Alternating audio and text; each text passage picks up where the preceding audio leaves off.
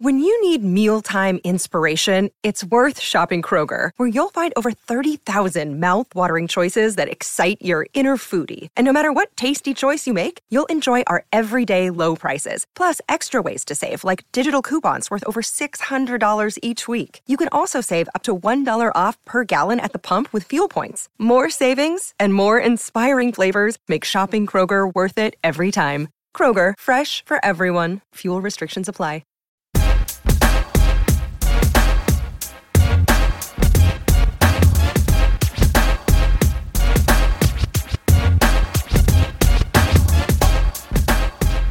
Everybody, welcome to a brand new MMA Roasted podcast. It's me, Adam Hunter. I am here with Jake Ellenberger and T Rex.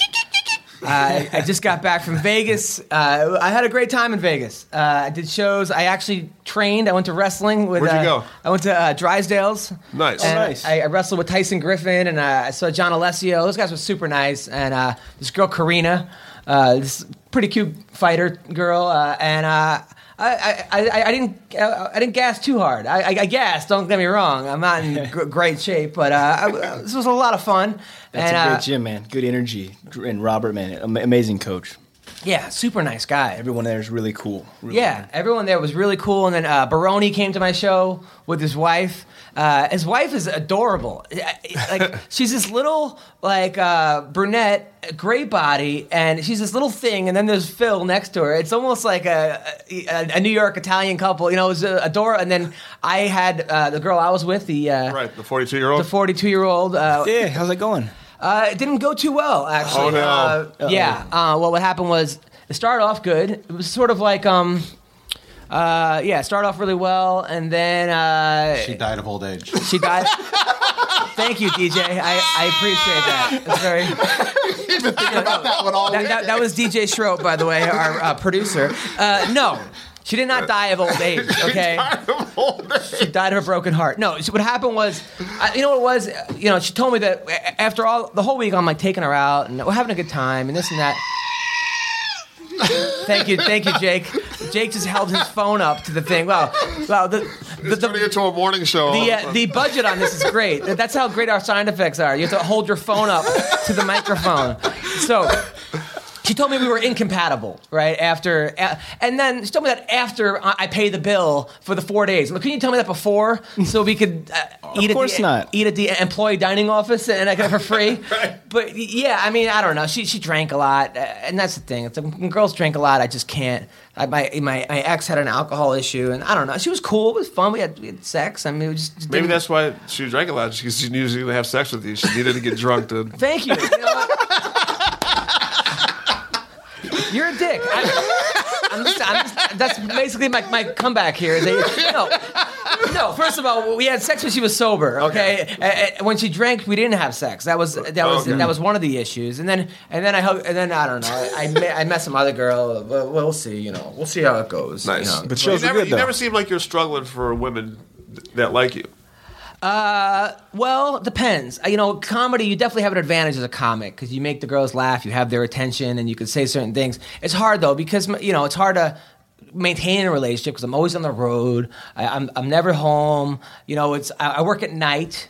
So I, you know, it's always hard, but the shows were great. Yes, to answer your question, Jake, the shows were awesome. Uh, Ulysses Gomez came to the show. Oh, Uh, nice. uh, That, that was great seeing him. Eddie Yagin, uh, Gil Martinez. Uh, by the way, Gil's awesome. uh, Baroni told me he's now living with War Machine. They're they're now Oh, that no. that's their new roommate. So that if that isn't a Well, reality yeah, show, I mean, in what, itself, what could go wrong? what could go wrong? what could go right? You know, so That yeah. be the name of the show. What could go wrong? yes, what could go wrong? And it was weird because like uh, Can you just imagine, like, Phil being like, does this sound like a good idea? Oh, yeah, yeah, yeah, yeah, yeah. yeah. And, like, do that, do that.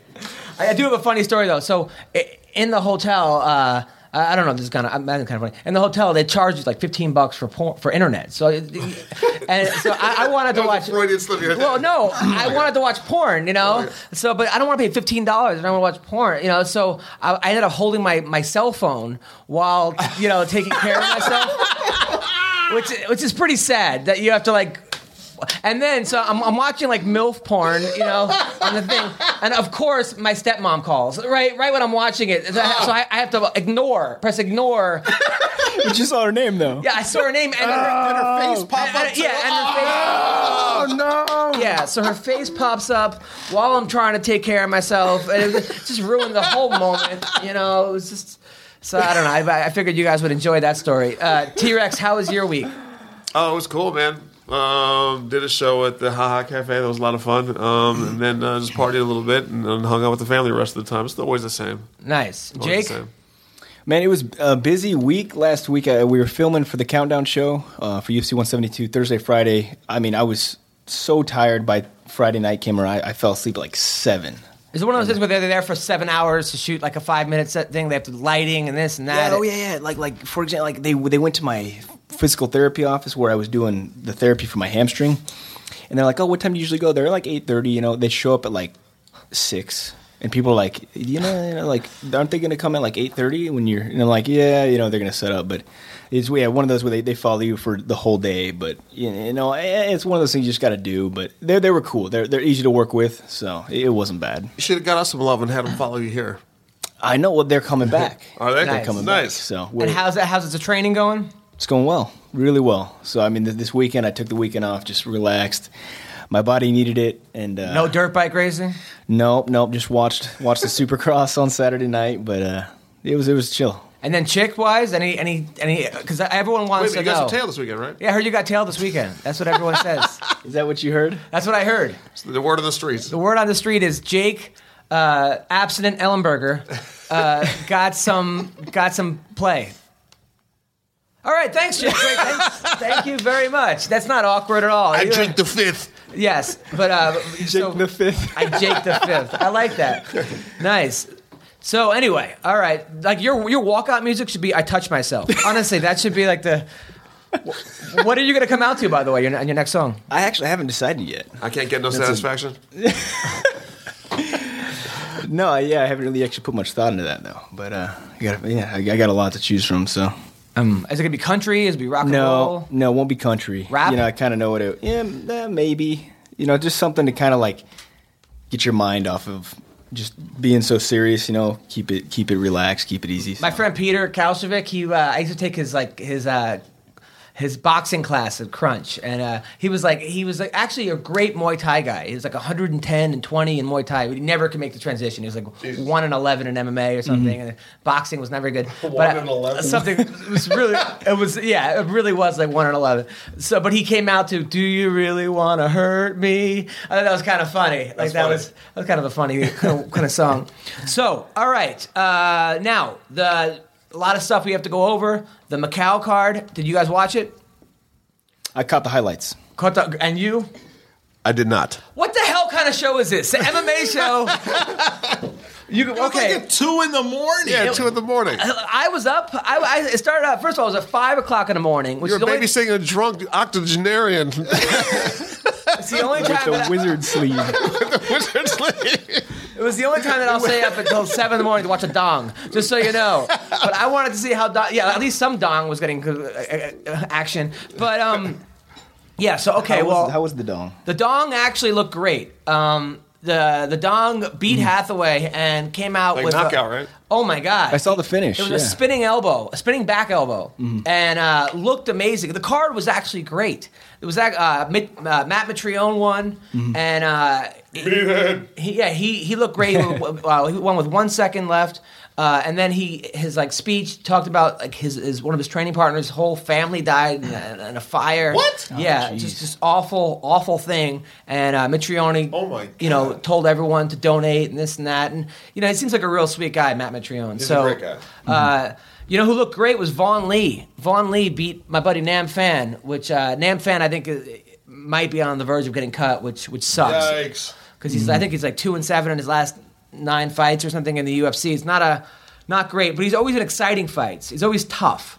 Uh, and then the the guys who won the Ultimate Fighter, it was two guys. It wasn't a great fight, um, but it, you know it was the a- finale wasn't wasn't a great wasn't a great finale, and it was two guys I had no idea who they were because I Mm-hmm. didn't watch Ultimate Fighter China. But it wasn't a bad fight. And then uh, Hioki beat uh, Ivan Menjivar. So that's what happened. Uh, it was pretty, it was a pretty. I, I enjoyed the card. It is it is hard to watch at seven or eight o'clock in the morning. Mm-hmm. You know that's the, you know, I, I wrote a joke. The best part about it is that everyone's gonna look on their Twitter feed first thing and be like, "Wow, what an im- impressive dong!" You know, so I thought that was, I was happy about that. And then someone, how then do someone, you- well, go on. Sorry, no, I was gonna say, how do you think uh, Dong's gonna do like against the, the, the upper echelon in the division? Uh, I don't know. I think, you know, Hathaway looked great against um, Diego Sanchez. He was the guy that beat Diego Sanchez, correct? Didn't Hathaway beat Mm-hmm. Diego? Uh, And you know, I think he was like, I think his record's really impressive. But sometimes when you, uh, you know, I'm not He's saying he's been out for a little while too, though. He's been out for a little while, Mm-hmm. uh, and you know, the dong I thought looked terrible against Erick Silva. Uh, Erick, I think he just kind of got lucky with that. with That uppercut, I think he knocked out Silva with, or you know, he was losing. He was getting dominated by Erick Silva, and so I don't know, but he it did- looks like he made some a lot of improvements. Mm-hmm. He definitely had the hometown advantage. I mean, e- even though the Dong is uh, Korean and, and it was in China, they, they still you know were going crazy. Yeah, for same thing, right, Adam? No, not the same thing. I'm just saying that the, I'm the kidding. crowd was definitely. Well, you know, they're all him. Chinese. They just put them in different places. Thank you. I appreciate that, Andrew Andrew Dice T Rex. So, yeah, all right. So that was that. Uh, Bellator uh, was the night before. Did you guys watch that? As a matter of fact, I did not. Thank you. This is a great MMA podcast where the, the host doesn't. Uh, so anyway, King Mo and Rampage are now in the finals, which we kind of knew what was going to happen. We figured that was going to happen. Rampage won by knockout, and then uh, and then stood over the guy and was like, "You got knocked out," um, which. You know, it's Rampage. It's just that's just what he that's what he does. Right. Uh, but. King Mo won a decision that was, uh, you know, kind of boring, boring three round decision. Uh, but I also think that King Mo needed a win. And so, and it looked like he almost even got hurt in the beginning, uh, but they had a, a fake scuffle at the end. It wasn't. It was allegedly It's like real. a WWE scuffle. All of a sudden, Sure. after after Rampage wins, King Mo just ends up in the cage somehow. Oh, weird. And then uh, Was and then- Dixie Carter there by any chance? Dixie Carter, no, but uh, Big John was breaking it up. But it looked like Rampage knew it was fake, but King Mo didn't because he was really cursing, and you could sort of see the cursing on. And some people say it was real. I don't know if it was real or fake. Uh, it seemed about as real as you know Belfort's testosterone, but um, it is what Uh, it That's is. going to be. I mean, I'm excited about that fight. You know, I, I, I, they, they've had beef in the past too. You know, Yeah. and I remember when Mo would call him bum page, and you know they used to get into it. So I think that you know th- th- that's going to be an exciting one to. You know, Rampage is getting a little bit older. Mo's, you know, it, it should be a good fight. I think Mo wins this fight. Uh, based on the fights, if you if you, I mean, definitely Rampage looked more impressive in the, the fight against King Mo. Uh, but I think King Mo wins this fight, and I I think also sometimes guys need to win, but win ugly. Like when your fight against Jay Hieron. Um, I didn't think that was your most impressive performance, but it was after you had lost to Kampmann and uh, you've been stopped by Kampmann, and you sort of needed to get a win, correct? Yeah, no, and it's really even for that, you know, that specific that fight specifically.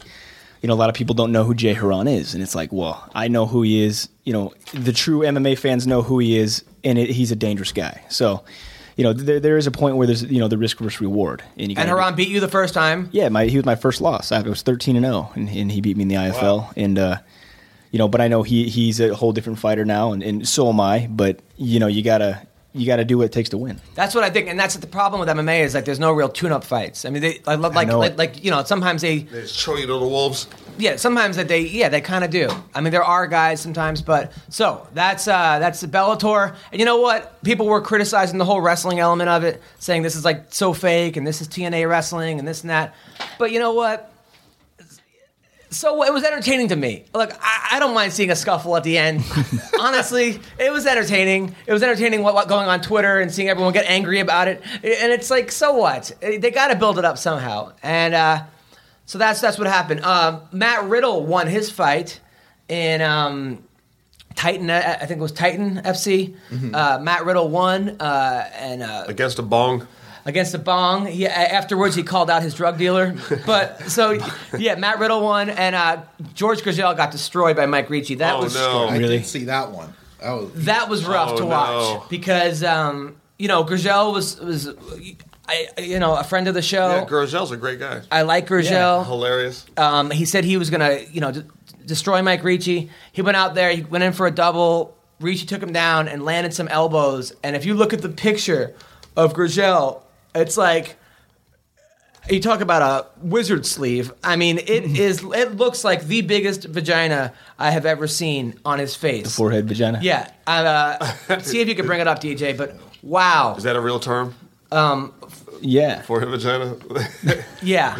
I mean, War Machine tried to bang it. That, that's how bad. Oh no, my God. So it, it, it was it was it was rough. Did he go three rounds? No, it went one round. One round. And uh, you know, Referee stoppage. Was it doctor stoppage or the ref stopped it? I think the ref stopped it, but afterwards it was like, whoa, vicious elbows. Mm-hmm. Best Ricci's looked.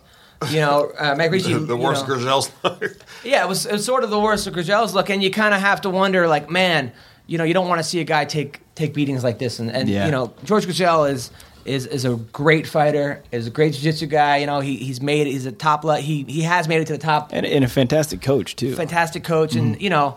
I mean, when I say made it to the top, I think you know. I think Gurgel was in the UFC, correct? Yeah, for quite a while. qu- quite- yeah, quite a while in the UFC, and uh, you know he was he was in Strikeforce. When I say made it made it to the top, I mean make it to the top at that level. Anybody Mm-hmm. who makes it to the UFC, to me, is like beyond success. Making it to Titan FC is a success. Mm-hmm. Making it to Legacy, making it to making it to the King of the Cage is a success. You know, so I I mean, I have I have so much respect. You know, I think today the UFC today is so much different than it was six years ago. You know what I mean? Like the level of competition. It's like it, it, that's why you see.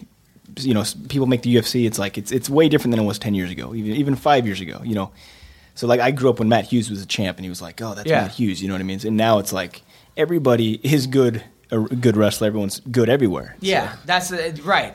And, and back in the day, every you know, yeah. If you look, that's Gurgel's eye. We just showed a picture. DJ just showed a picture of it.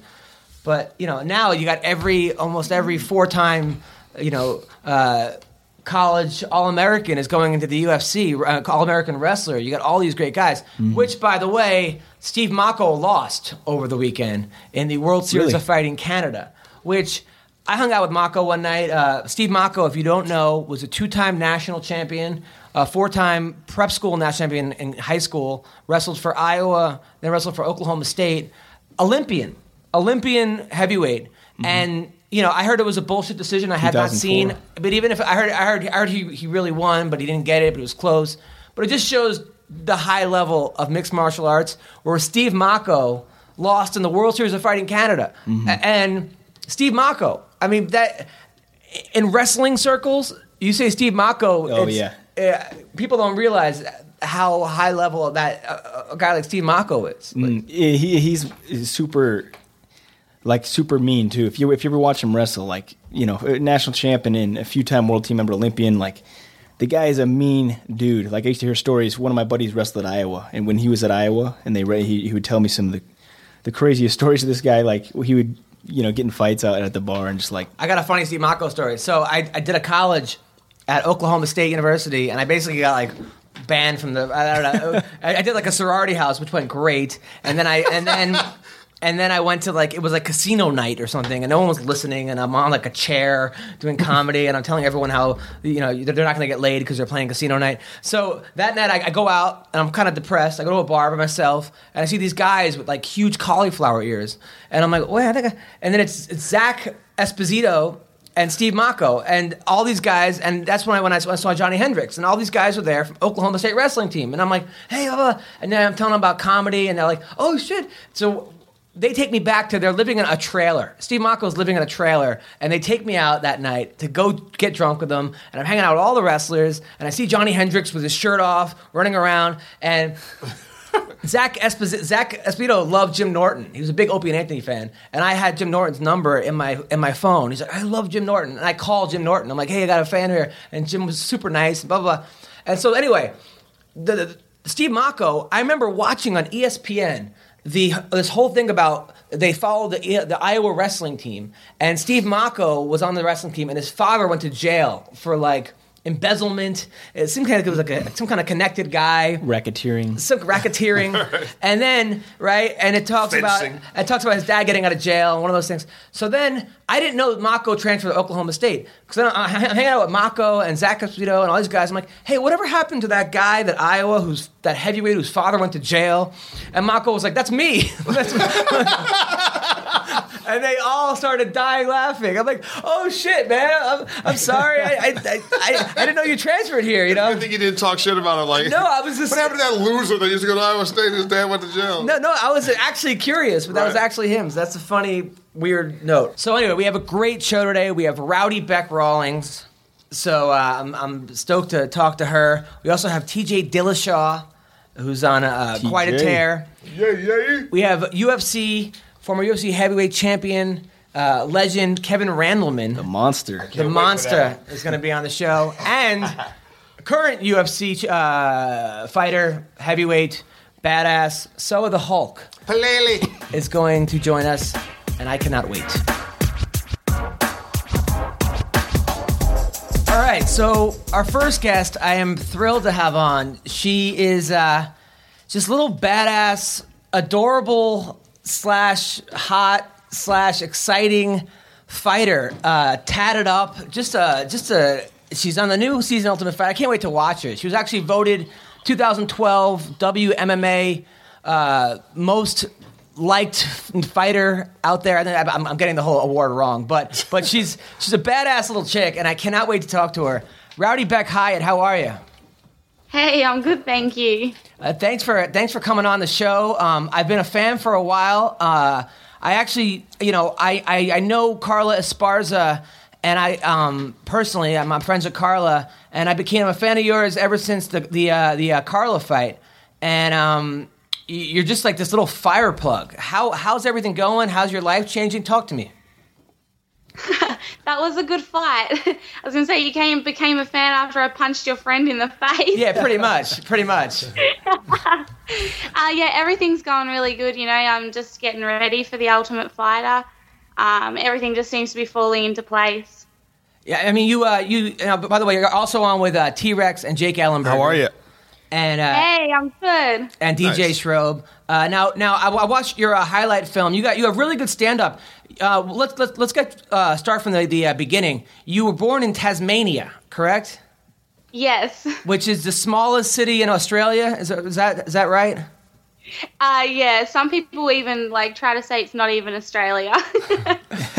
Now, I mean, it's funny because you look like a little Tasmanian devil. So it's funny that you're actually from Tasmania. I'm sure you've heard that before. Um, and then you you played basketball as a kid. I, I was reading about you. You, you said you, you gained a lot of weight when you were younger. You were kind of a, a, a fat teenager or something. Are you very insecure because of that? Uh, yeah, I once I got really sick when I was younger, and um, I couldn't play basketball anymore, and I just pretty much just fell into the wrong crowd and just started drinking and partying and eating McDonald's every day, and it just you know caught up with me eventually, and I was very overweight. I Like how Sounds like my life. yeah, that sounds like T Rex Tuesday. I mean, how how how overweight were you? Um, oh wow, in kilos, like the last time I weighed myself, I was about seventy kilos. Which is how many Um, pounds? About 150 pounds, somewhere in there. Yeah, somewhere about there. and you're like five two or five three, right? You're kind of small. I know I'm five six. Oh, you're five. So you're five six, one fifty. So you're, you're like Jake Ellenberger, basically.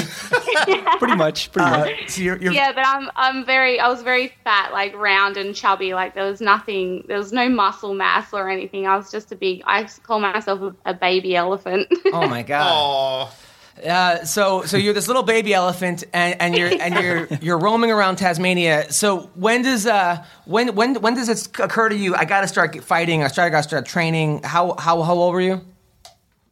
oh, I was 21. Wow. So you, Um, you walked yeah, into a class. I just- yeah, I found a class that was doing kickboxing, like cardio kickboxing, and I just tried it out, and then I figured out I was pretty good at punching people. No, you have very you're you're uh, you have.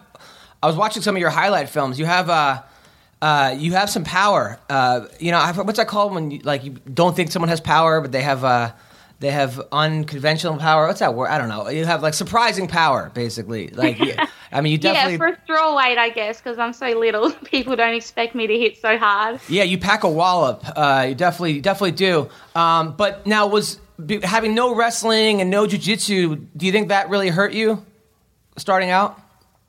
Uh, yeah, like I guess striking is my strength or was my strength uh, because I couldn't grapple or wrestle for a bit because uh, I actually fell pregnant with my youngest son as I like started training MMA. So I really just focused on striking while I could. Um, but yeah, I guess it's that was my weakness, and it, and it shows once I got to you know Invicta and and fought Carla that my wrestling just wasn't up to scratch. So, which I've been working on now. Oh, nice. you know, you learn you learn more from your losses. So yeah, I've definitely been working on the wrestling, and I feel like my BJJ kept me safe in that fight though. Uh, it was just my wrestling that lost it. No, I don't know. I mean, look, I've I started wrestling when I was ten, and that's a late start. Jake started in college, which is insane. but you know, most guys start wrestling when they're five years old. I mean, seven years old. So for a girl to come 21 years old, just joining a, a kickboxing class, and now is in the UFC. Uh, with no amateur wrestling experience says, says a lot about you, Carla. Uh, Dreams I mean, do come I mean, uh, uh, Rowdy Bec. Um, you, yeah, you, you, you really. Uh, shows that determination too, you know, because a lot of the you trial by error, you know, you have some failures, but uh, it really shows that determination. Yeah, it says a lot about you. And, and your, now, your first fight I watched, you got knocked. I mean, eh, you got knocked out hard. I was waiting for the I guy got from. knocked the fuck out. Yeah, you got. I, I was waiting for the guy from Friday, Chris Tucker, to come out. Damn! Holy shit! You got knocked up out. Oh my god! Now, I mean, after that happens, are, are you considering like, all right, you know what? This maybe, maybe this is not for me. Oh hell no! Uh, a lot of people, you know, said, "Oh, you'll never come back from that. That was horrible." You know, a girl will never come back from a knockout like that. And I pretty much just stuck up my middle fingers. I'm like, "Watch me, watch me come back." And I came back and won. I think five fights in a row. You know, it just kind of made me more determined. I like proving people wrong. Yeah, no, holy shit! I watched that and I was like, I mean, you're, I don't know if you guys want to like her, her, her, her like body went stiff. It was, it was crazy. You got mannequined.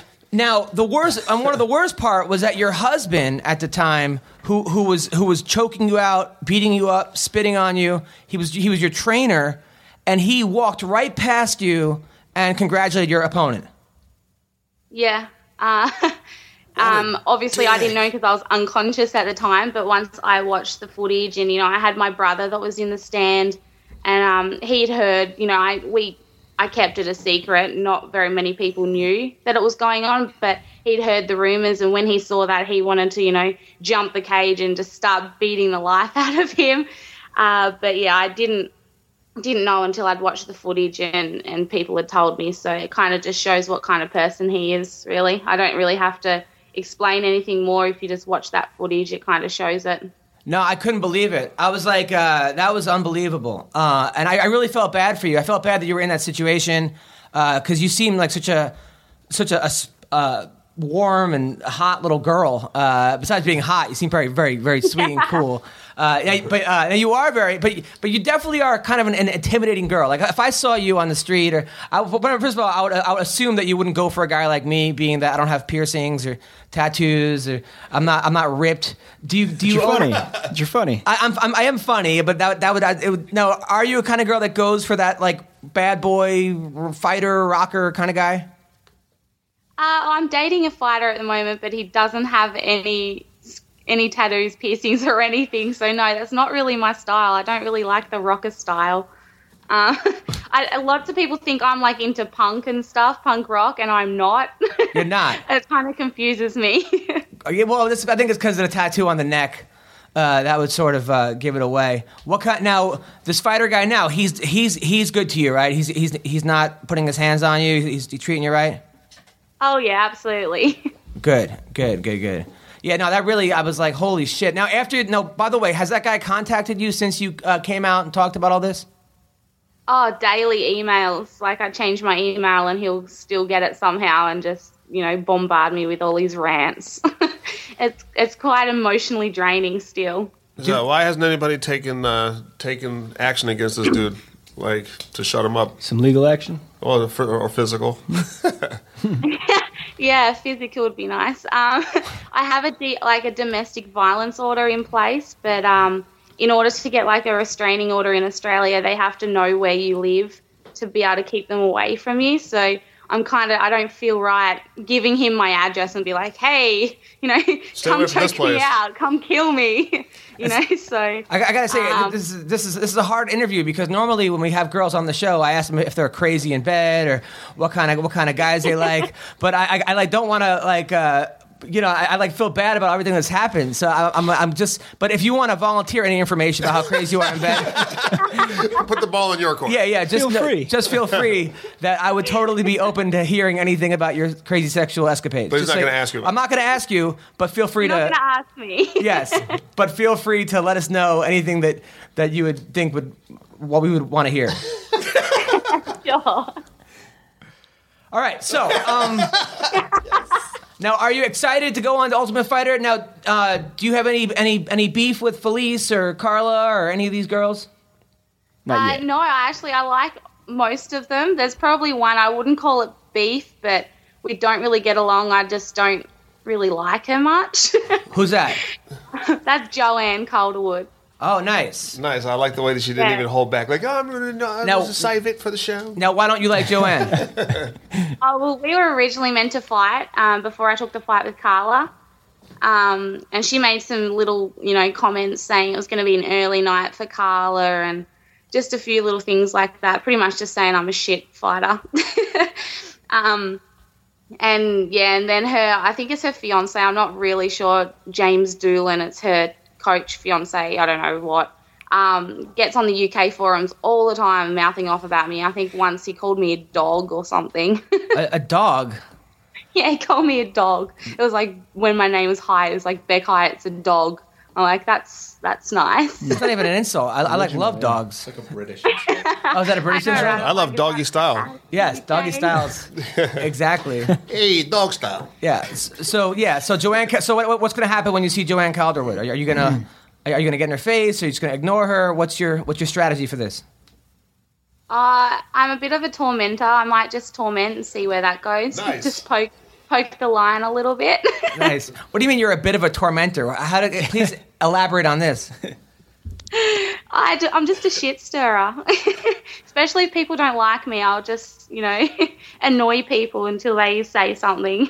But like how? I mean, how I, you seem like such a. How do you annoy these people? Um, I don't know. I'm just a bit obnoxious, just loud and obnoxious, really, in people's faces, and I'll just say stupid things like obviously dumb things, and I know it's dumb, and I'm just saying it just to annoy people. You should tell her when you when you guys get to the house that I wouldn't go to sleep if I were you, You share rooms, or right? sleep with one eye open. Yeah. Yeah, get a room with her. Yeah. Be her bunkmate. I don't know. I, could, I could listen to her for six weeks. I reckon that'd just get me on get on my nerves enough. is, isn't she ranked number one? Like uh, one of the number one ranked girls? She's pretty high up there, right? She's. she is high up. Yeah, I think she's number four or three. I'm not really sure. She's pretty high up though. Yeah. She's, yeah, she's rankings def- don't mean nothing. rankings. Exactly. Thanks, Jake. I like that. She's number four right now. Now I remember. Uh, I remember that when uh, I, I heard a rumor that when War Machine tried to pick you up, he sent you his porno. What? Really? Is that true? Yeah, he actually tweeted the link out like publicly, like, "Hey, check me out. Have you seen my work?" Oh my god. Was it impressive? Yeah, don't act like you didn't watch it. Don't act like you didn't watch it. Yeah. Wait, hold on. Let her. Hold on. Let her answer. Wait. Wait. What? What was it impressive? I didn't watch it. It scared Yeah, me. It right. big. It scared you? No, I heard you did watch it. That's not true. I, I remember following you on Twitter, and you said you did watch it, and then you had a, you put smiley face. No, I clicked on it. I clicked on it and then realized what it was, and then got out of it. Oh come on! Because I know he. I know there's another girl uh, that he uh, he picked up uh, named Rachel who told me that he said he he DM'd her his porn and said this could be you, and it actually worked for him. He actually ended up sleeping with her. Really? Yes. Wow. So I was wondering. Bec was like, I didn't know he was Asian. I can say that I'm Asian. Right? Yeah. yeah. Sure, you're Chinese. Ellenberg is part Chinese. So okay, so you War Machine says they, check out my porn. You click on it. You, you- as soon as he starts having sex, you're like, I'm not watching this anymore. yeah, pretty much. I think my kids might have been in the room at the time. Got you. Now I think you're going to be the first girl in the UFC who has two kids. You're the first person. I know that uh, Sara McMann has had one kid, but you're the you're the first Australian girl ever going to be in the UFC, and the first girl with two kids. That's pretty impressive. Yeah, hey, I didn't even think of that. I knew I was one of the first Australians, but You're not a um, not with two kids. That's pretty cool. It is pretty cool. You have two kids and then became a fighter after having two kids. That's uh, that's uh. Now, um, Bec, do you surf? No, I, I don't know how to surf. I suck at it. I've tried when I was younger and I just failed. Because every epically. Australian can surf, right? Well, Jake? no, I'm just my, you know, Sonny. I was asking him where his favorite place to surf, Australia. So yeah, they all have boomerangs. He's and also not allowed to go there. And it's yeah, also not allowed. To They like shrimp on the barbie. Barbie, and Yeah. they drink they drink uh, Foster's. Come on. Did you just say shrimp on the Barbie? I didn't. It was our uh, DJ DJ breathe a lot. He um Sorry. he did. So all right, so you're dating a fighter now. How how long has it, has it been with you and this fighter? Uh oh. I don't know. Um, about six months, I think. Is it serious? Yeah. I mean, what do, what do you think? Um, yeah, like it's not like too serious. Like we're not talking about marriage or anything, but it's going really well. Like he's like my best friend, so we just like that. Yeah. It seems like you're more of a uh, a girl that you that you would uh, have become a friend with. Like you're not. You don't seem like a one night stand type chick. Is that is that a fair assessment? Yeah, that's a fair assessment. Mm. I'm kind of like it, like when I'm around guys, I'm kind of just like another guy. Yeah. I'm not that annoying little nagging girl. They don't even know that I'm there, if you know what I mean. Right. So you're not high maintenance. You're very down No. to earth, and and but that is maybe that's why you have so many boyfriends. Like guys are just waiting to s- snatch you up, and you know, you're not. uh You know, I don't know, av- available for me. To uh, would you ever date a comic? If say like say this doesn't work out with you and this this guy, and uh, you know you see this comedian who makes you laugh, but you know, would you ever date a guy that you can beat up? Is this guy you? I'm not. I'm just hypothetically speaking. Hypothetically speaking, Because a lot of no, a lot of the female fighters on our show have said they would never date a guy that they couldn't kick their ass. That they say they. yeah, I, I heard Felice say that. I, I listened to your last podcast. Um, it's never really crossed my mind. I, I don't think it would phase me either way. As long as they're nice and they treat me well, I wouldn't. It wouldn't bother me.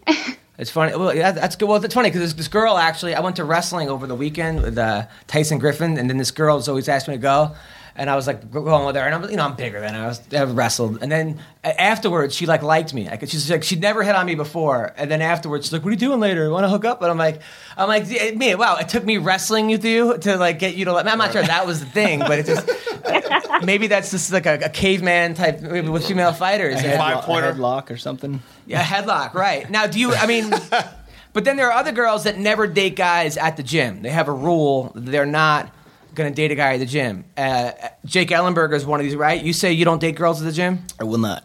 But, but it seems like your last two boyfriends have been from the gym. Now, uh, how. You're not talking about My to last Jake two right now. boyfriends? No, no, I'm talking, I know, I'm talking about Rowdy Bec. okay. No, Rowdy Bec's, Rowdy Bec's last two boyfriends have been from the gym, correct? They weren't. Yeah, my boyfriends weren't at the gym either. They were at 24. So Yes. we're good. No, no, no. Okay, all right, forget this. All right, so Rowdy Bec. I'm joking. I'm joking. Rowdy Bec. So Jake hasn't been laid in over a year. According to Jake, uh, he, he- I didn't say that. Okay, we've been coming and doing this show for four months in a row. Every every every time Jake has not. Do you have any advice on how to get Jake laid, Rowdy Bec? uh, lower your standards, Jake. Lower my standards. Okay. You think his standards are like too high? Is that what it is? um, I don't know. what what type of girl do you go after? Or do they have to come after you? No, no. Uh, hmm. Athletic. They have to work out. That's that's a must. Um, Very I- deep. yeah, I don't really. Yeah, I know. I don't really have like a set type of girl. I guess I don't know. This is a, a riveting conversation right here. I This know. is, this is I know. unbelievable. Groundbreaking. Wow. Okay. All right. Well. Okay. So when are you coming to the U.S., Rowdy Bec? Uh, I have to come over in April for a media type week thing, uh, take photos and do all that tough promotion stuff. So I think I'm, I think it's going to be in Vegas, which is going to be fun because I've never been there. Nice. Now, how's the how's the training over in in uh, Australia as far as like women? I know a lot of times. Uh, you had to fight up a weight class when you when you started, and then you said some of the girls that you fought weren't really at, up to your level. Uh, how's the sparring over there? Uh, the, the it's getting better. Like there's a lot of more there's a lot more girls now that have gotten into the sport and like crossed over from other sports like you know BJJ or um, kickboxing. So it has actually picked up.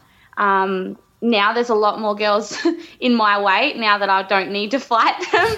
but uh, it's it's still slow. Like it's nowhere near you know the state of America and um, the promotions and the the quality yet. But um, we're starting to get you know a good team going at my at Gamebred, and we've got Sean Frew coming over from Japan to you know come on board as head coach, which I'm really excited about. So hopefully I won't have to come over to the states for a camp. I can just keep it in Australia.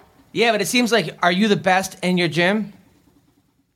Oh no, no! Like I train with all the guys as well, and the guys always always kick my ass. Right, right, right. um, and I've got a I've got a few good training partners. Claire Fryer that um, fights in Australia at the moment. She might be trying out for the Ultimate Fighter. She's really good, and um, we go back and forth. And I've got a um a boxer, a girl that's trying out for the Olympics as well. That's at my weight. So I've getting a good team together, and they're all kicking my ass. So it's good.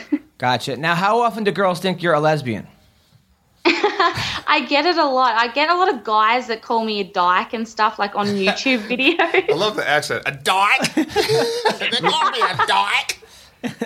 Really? So because it seems, I mean, it does seem like oh, the- with the haircut and the tattoos that I could see how guys might think or women might think that you are into girls, uh, but you're not. You've never been into girls.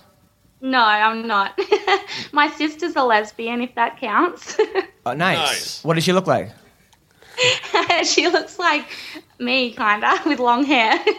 Well, all right. Well, that's very interesting. She looks like you in a wig. yeah, kinda, I guess. But you always knew that you were into dicks. I mean, you always knew that She's like, strictly dickly. that you were that that was your thing. Strictly dick. All right. Well, this has been an Can I awkward, just but steal your fantasy of um, lesbian orgy or something? yes, no, you've already. First of all, listen, listen. I, I, I think you're adorable. Uh, if you were single, I would completely hit on you. Uh, you're definitely the kind of girl I, I would I would strike out with.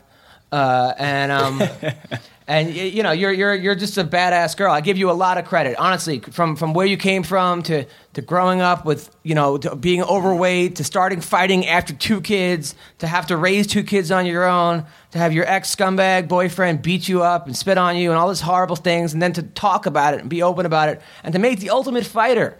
So where you are i give you a ton of credit a ton of respect. And uh, honestly and I, I'm proud that to even to, to even have you on the show and to even you know say that I even uh, know you. So Oh, thank you. I, I love coming on here.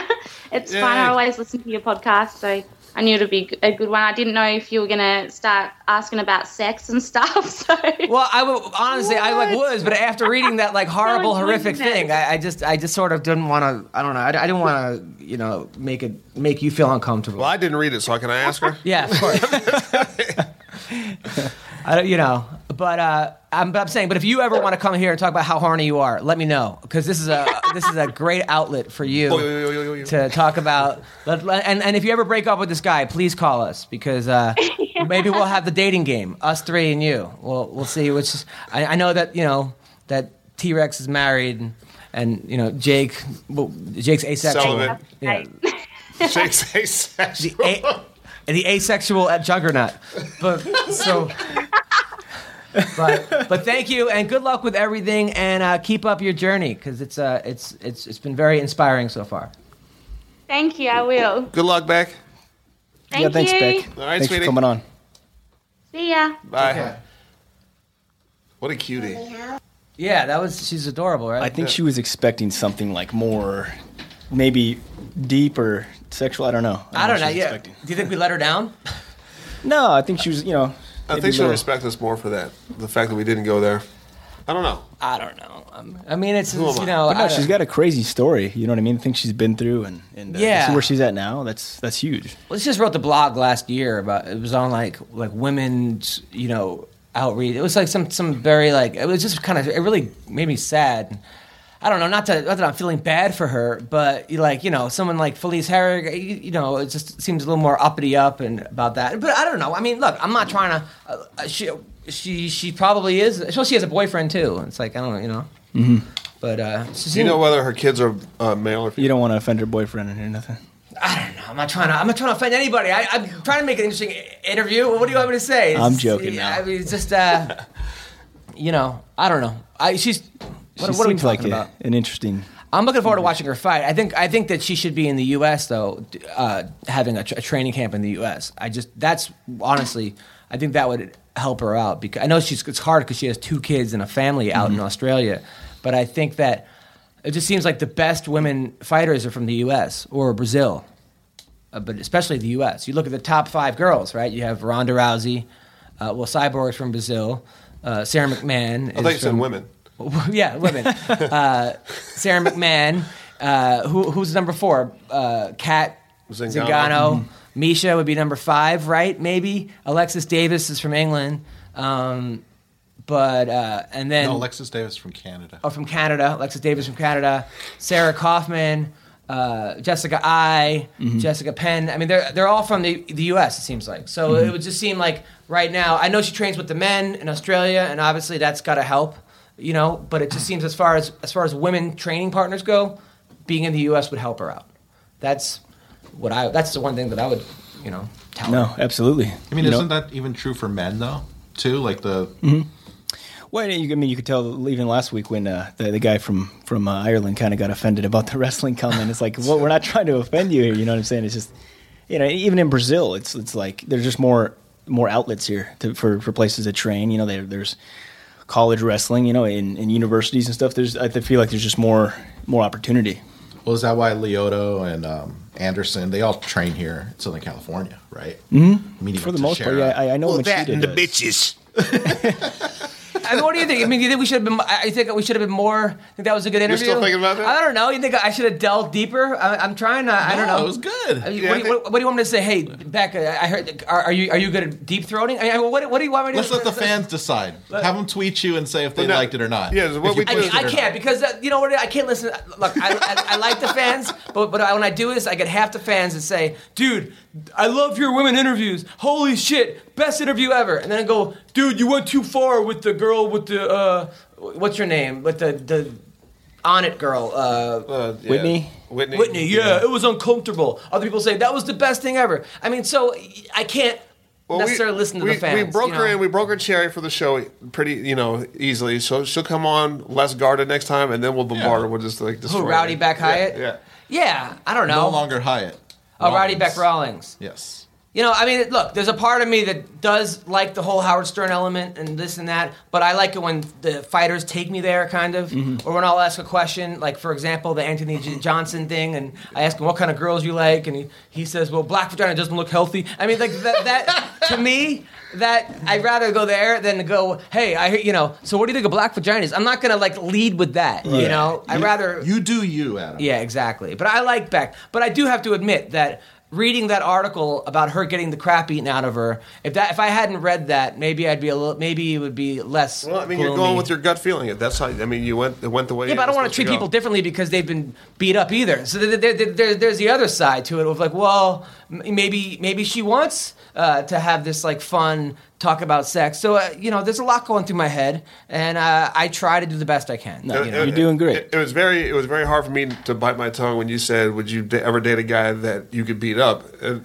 she probably is looking forward to that. so, Yes. yeah, you, should- you should have said that. Don't bite your tongue. It's different when you say it because you're black too. So you gotta honestly, I have 400 years. you get away with a lot more than I could say. So just so you know.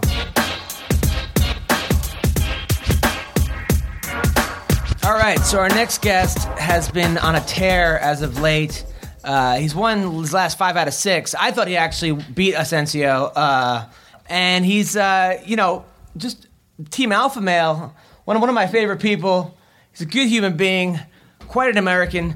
TJ Dillashaw, how are you, man? Ah, doing good. How are you, man? Good. You're on with Jake Ellenberger and T Rex. TJ. What up, man? What up? Hey, what's going on, guys? So you got a you got a big fight coming up, uh, correct? Against uh, Mazagaki. Yes, yes, yes, yes. M- Mizugaki. Excited about. Say Good one. Mazzagatti? Yeah, he's- yeah. Steve Mazzagatti. You're fighting Steve I Mazzagatti. like, am I- Yeah, I'm fighting the ref. well, I might as well, I might as well fight two people. Yeah. I'm gonna run right through Can I corner you? anyway, so. No, he's fighting uh, Takeya Muzagaki, right? Is, I is- know. is Yeah. that how you, is that how you say it? So, uh, what are you doing to get prepared? What's going on? How's how's your camp going? Tell us. Uh, still pretty far out. You know, I just found out about it last week, so I- I'm still 12 weeks out. So I'm, I'm making sure to take it easy, but just kind of staying in shape. Um, right now, as we speak, I'm playing a little bit of golf, so that, that's some uh, good preparation for the fight. But uh, you know, maybe stick, sticking more to the um, to the technique parts of it, and then uh, a little bit more strength conditioning, making sure to stay in shape and staying strong, and you know, being ready, healthy. How's your how's your golf game? I I swear I was about to ask that same question. Not that great. Man. Are you- I mean, are you I- I need Tiger a lot Woods? of work, a lot of work. Tiger Woods Like- or like- in the woods? Yeah, in more in the woods. Have you have you uh, have you ever fallen in one of the golf holes? No, no, Definitely come out. I got Use it as a jacuzzi. no. Yeah, no. Now you um now you were at the uh, Uriah Faber against Barão fight, right? Uh, you, you were there. No, I was not there. I was watching on TV. Oh, now what did you think of that stoppage? I was definitely early. You know, I mean, he got caught, um, got caught clean. But Uriah is one of the most durable guys that I've known in the sport, and he shouldn't, especially for a title fight, he shouldn't have gotten more time to fight out of it. Um, um, you know, it's just it's just rough. You know, tough. How, how did you feel when uh, Uriah was like, "Hey, man"? I mean, what a what a great guy that he like loses the fight, which uh, a controversial stoppage, and Yeah. then but then called, but then says it's okay because because T.J. Dillashaw is going to get the title back. That was, I mean, that must have felt Yeah. pretty good. Yeah, it did. I mean, obviously it was a shitty night. It was like ended the horrible way, and then he was awesome on the mic, and then you know getting the shot off from him, you know, made it a little bit better, even though he lost. Did it So, help? you know, it did ended it on a good note for me. did it help get you any tail? No, I'm engaged, man. Oh, you're So, engaged. same, same tail. Oh, same congratulations. Tail for the rest of my life, Congra- congratulations, man. How does that sound? think- The same tale for the rest of your life. Oh man. T Rex is married, so he's coming. How, how long have you been with this girl? Uh, nine years. Wow. Nine Not years. forever. Yeah, we've lived, we've lived together for that long too. So. So you've seen the same vagina for nine years. Yeah. That- Is there anything like did you like does uh did like Ludwig help try to like change your position with it? Or, I mean, did, No, he, he's a, he's a family man as well. He's got a bunch, he's got three kids. He's been happily married for a long time. He's been with his girl since he was like 17, so he's all for it. He thinks uh, anything consistent in my life is probably the best thing for me, and uh, you know it doesn't cause any drama. I don't have to go out looking for any chicks, and uh, There know, you it's go. easy. Now uh, I have to say though, you're five foot six. So do, do, do uh, the guys call you Shaq in camp? Yeah, it's the only place I do feel tall is when I go back to the gym. Other than that, you know, I feel I feel I feel rather small, but I go back to the gym, I feel huge. It's awesome. I, That's but, why I hang out the gym. I, I- that's why I've been getting so good. I hang out the gym so much just so I can feel so tall. I like love Team Alpha Man. By the way, you guys are like the best sports fucking amazing, amazing dudes. I'm, I'm, I'm, a, I'm a huge fan. Uh, you're, you're wrestling, by the way.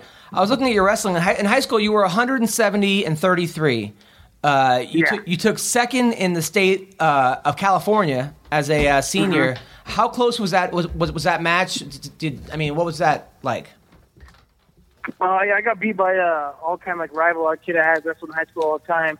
I actually got beat by like five points, uh, so it was a pretty good beating. But uh, I uh, tore my knee in the semifinals match to, to go on to the finals. So I was like wrestling with it, Oh. pretty much like a taped up knee brace on my leg.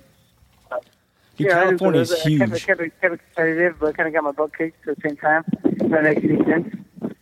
No, I, th- I think too. What people don't realize is how big, Big you know. California is. Yeah, like the, the, just the California the state tournament too. Like what you- what you got to do to qualify to get to the state tournament. So it's like it's so much bigger than other states. Yeah, I mean, we have only one state champion. A lot of states have multiple state champions. So, like, a lot of states, that our sections is like their state. So uh, we got to we got to place in our league top three, and then top four in our subsections because we're a smaller school, and then top five in sections to be able to make it to state. No, yeah, you know, no, I was a main state champ. It was me and like some like dog. It was just, I had to wrestle a dog, and uh, I uh, lost the first three times. But um, no, no, no, you were uh, no. But you know what I like about you though, TJ, is that things didn't. You know, you're a very successful guy, uh, but things didn't necessarily come easy for you. Uh, for example, No. as a freshman year, you were 14 and 16 in college, which is I got. Yeah. I mean, you went from being second in the state of California to having a losing record. Uh, that that summer, you go to the, the uh, Ukraine to get better. What was that like? Yeah, that was crazy. Those kids out. I mean, they're kids out there too. They're 17 year old kids that are built like men and just kicking everyone's ass. I mean, it's pretty impressive to see the way. But they- they were bred from uh, uh, from being you know three years old to do what they're doing and to be in the in the wrestling environment and living at the limit training center 24 seven and that's all they do. You know, they don't go to school, they don't have jobs. You know, all they do is train. So if they get good real quick and you get you get beat up on and kind of get humbled a little bit. And same with my freshman year in college, man. That was you know it was hard to get through, but I came out of out of high school thinking I was the man, and then just got my ass kicked, and you know, kind of woke yourself up and knew that I had to work even harder. And you know, I mean, I, I'm, I'm a good athlete, but I had to work hard to be a good athlete. I wasn't just naturally gifted. I don't think.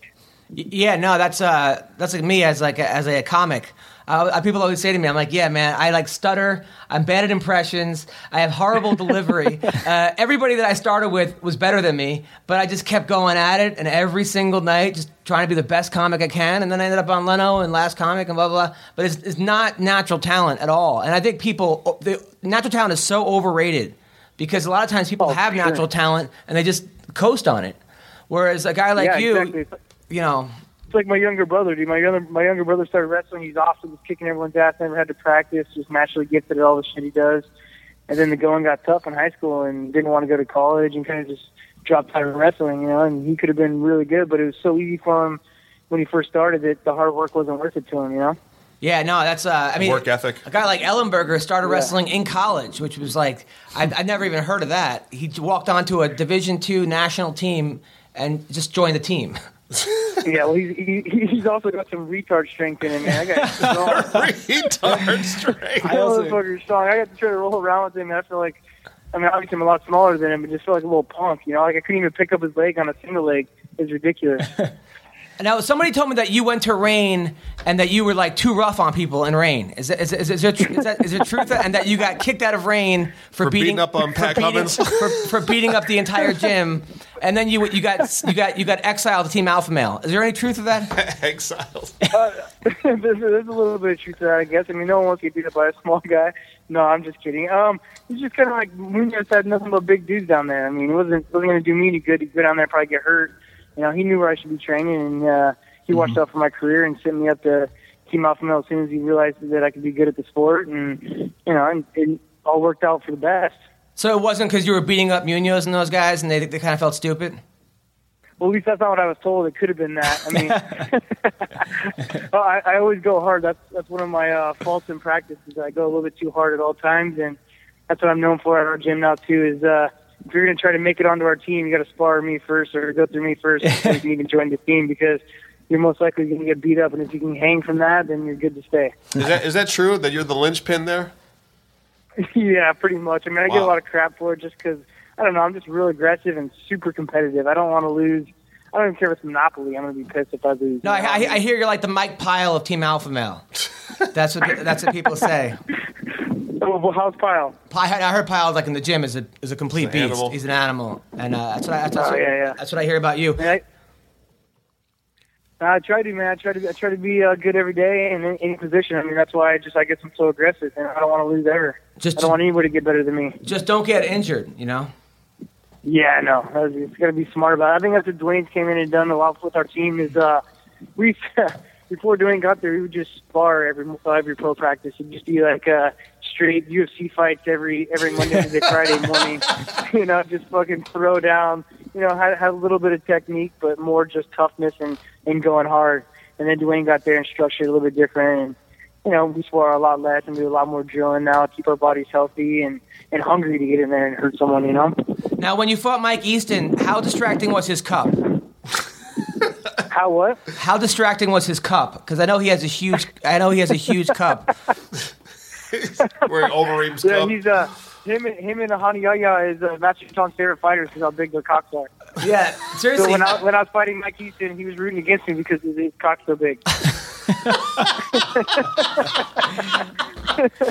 all So right, I, I was I was I was a close second for Master Thong, you know. But as soon as he saw Ethan, I was I got thrown to the back. That's hilarious. That's what I hear. And then also, I heard that um, uh, I now is it true that Uriah Faber's a- uh, ass is shaped like a chin? Uh, I guess you could say that. I mean, it's about as big as his chin. His chin and his ass are like the same size. Oh, okay, that was that was true. And all right, so I, these are these are very very uh, questions I had. And then finally, uh, Miesha Tate's ass, right? Have you ever like Yeah. when she used to train with you? Have you ever like thought you were checking it out and it turned out to be Faber's chin?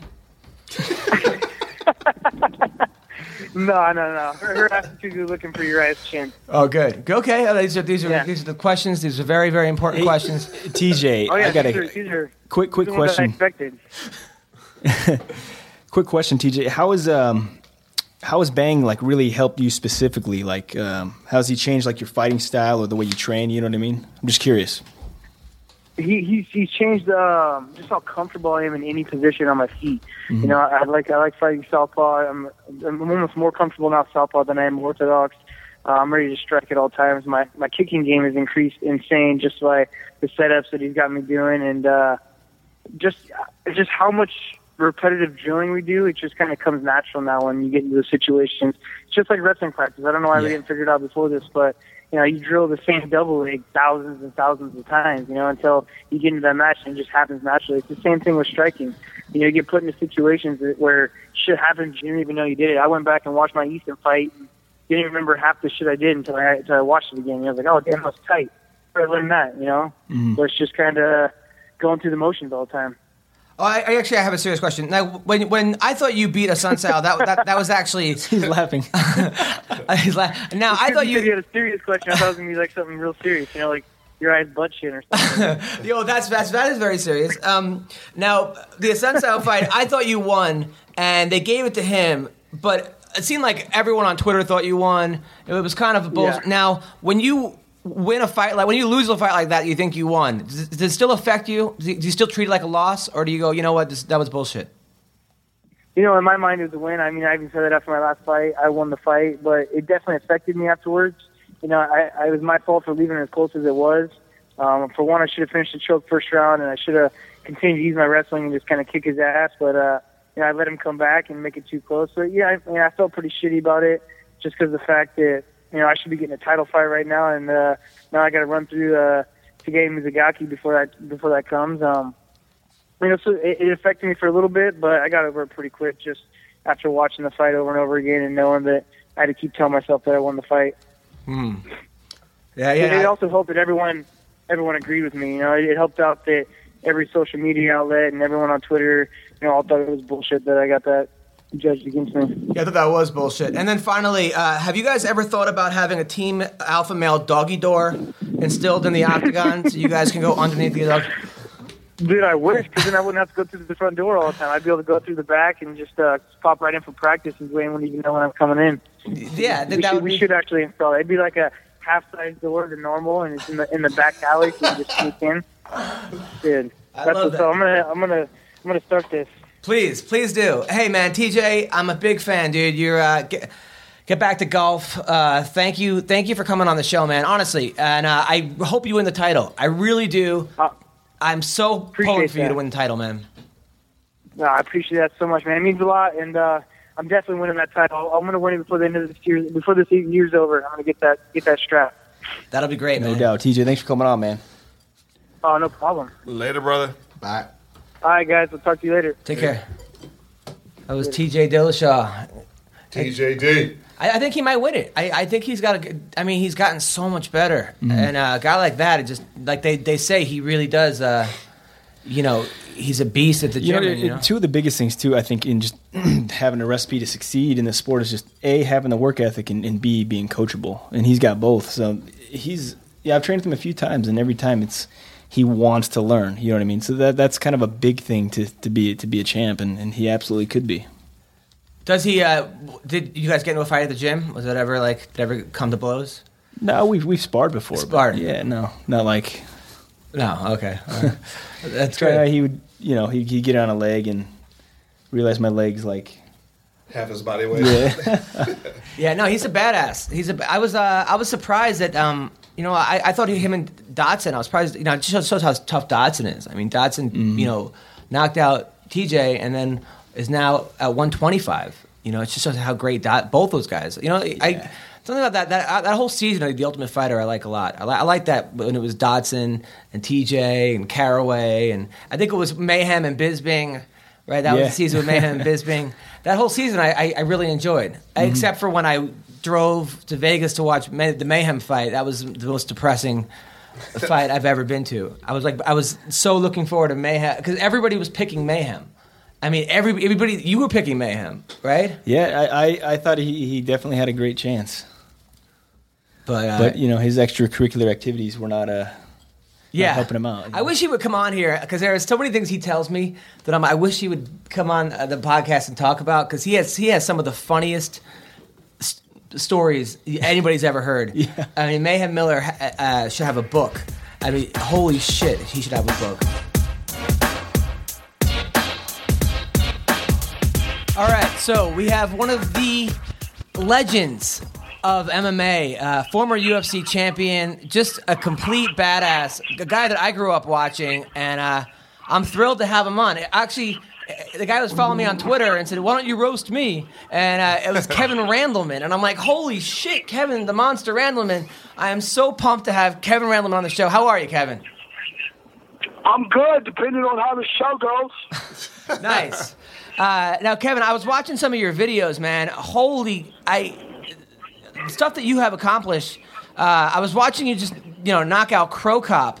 Uh, and some and that that, that that Fedor slam. I mean, you you're definitely one of uh, one of the most powerful, best athletes I've in the history of mixed martial arts. I feel like you're very underrated, uh, and people the people don't really know about. Uh, well, some of the new guys don't know about about how uh, how much of a badass you are, man.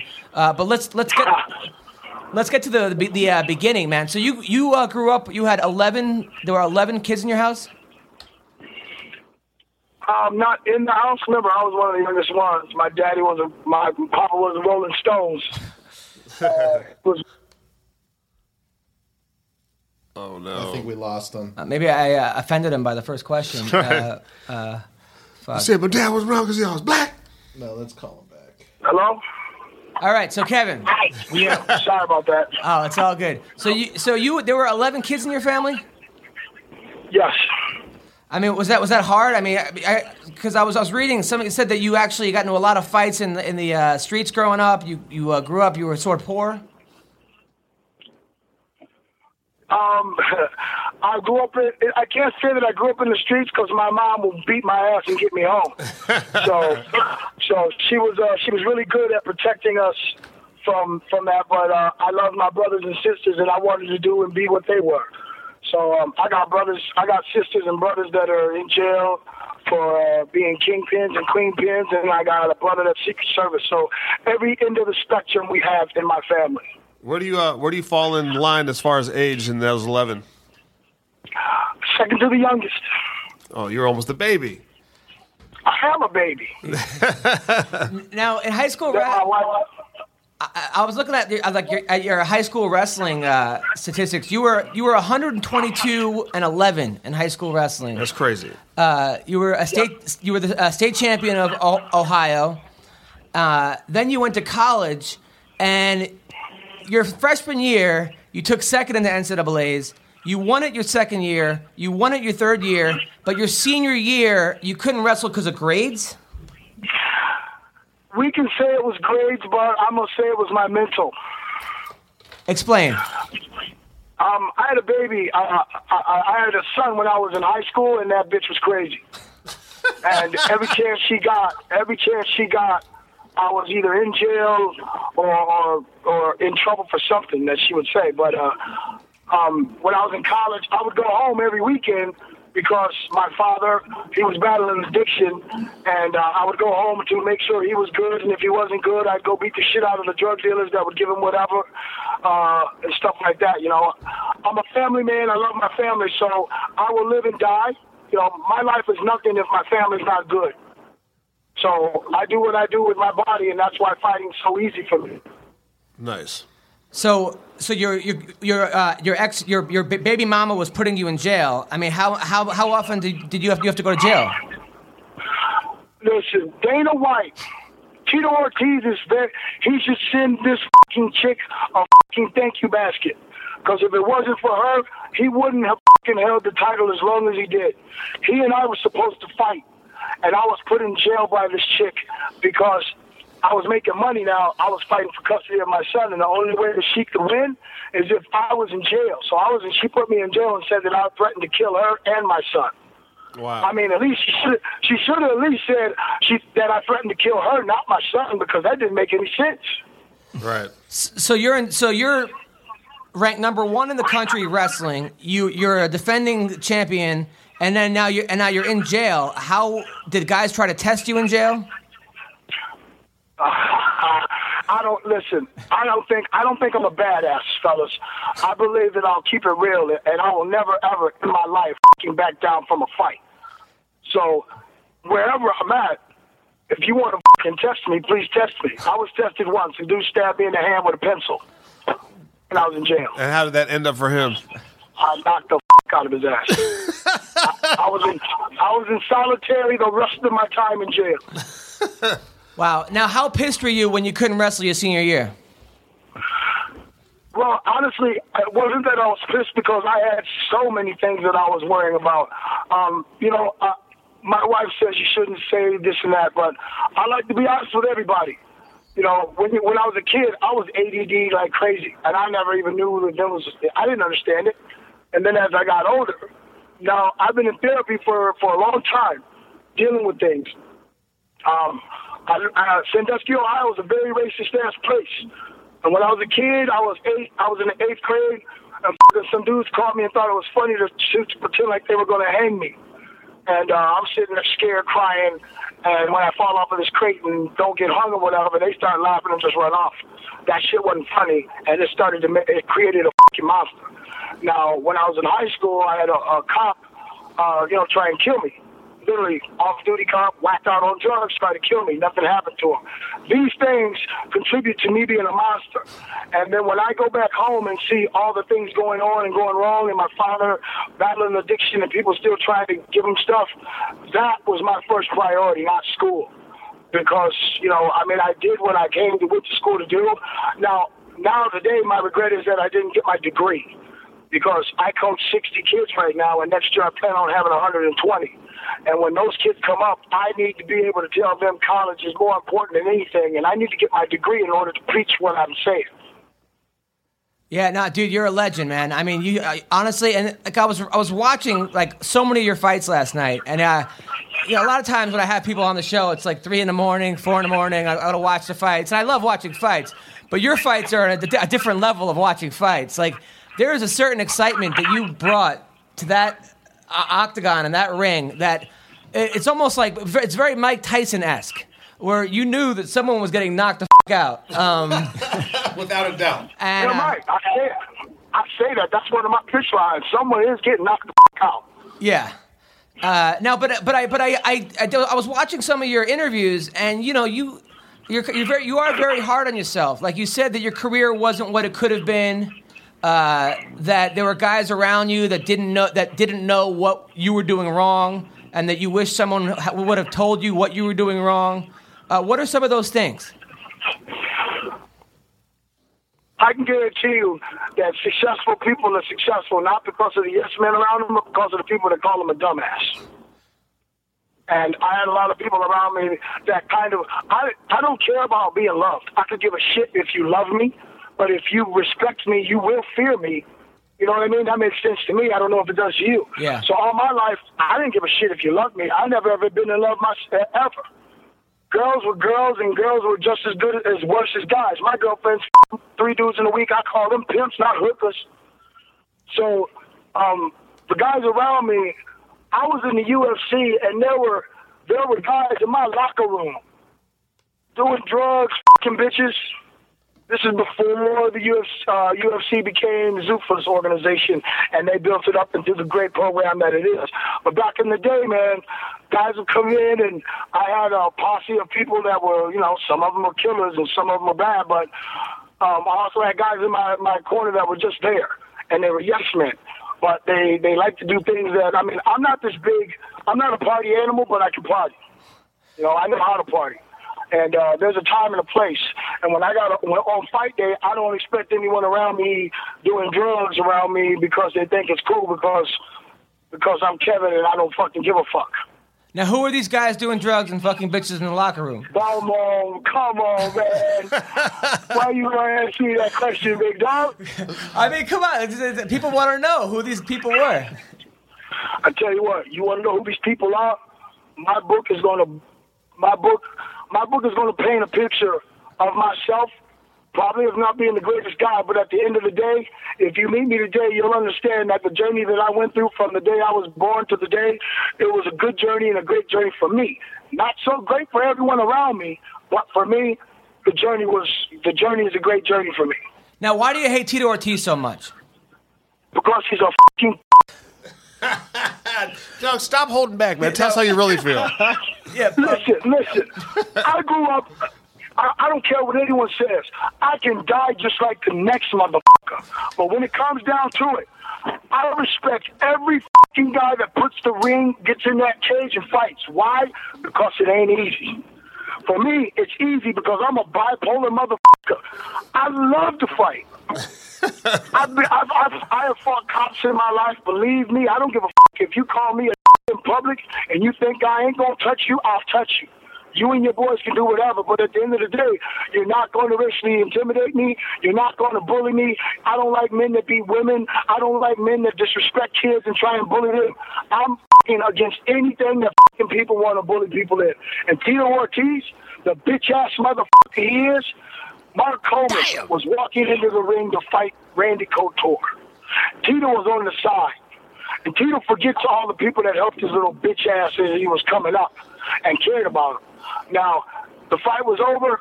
Tito Ortiz gets up and thinks that he's a big man. I'm watching from my seat. I'm with my wife and my boys in my house watching it. And I'm in Vegas. When I heard him say, You sorry, motherfucker, blah, blah, blah, I put my clothes on. I got dressed the fuck up and went out looking for that bitch. if I'd have found him, I would have whooped his bitch ass. I go out by myself. I don't need a posse to go out with. And if I get beat down by a crew, then fine, so be it. I'll be back soon. Tito Ortiz goes out with a crew, he acts tough.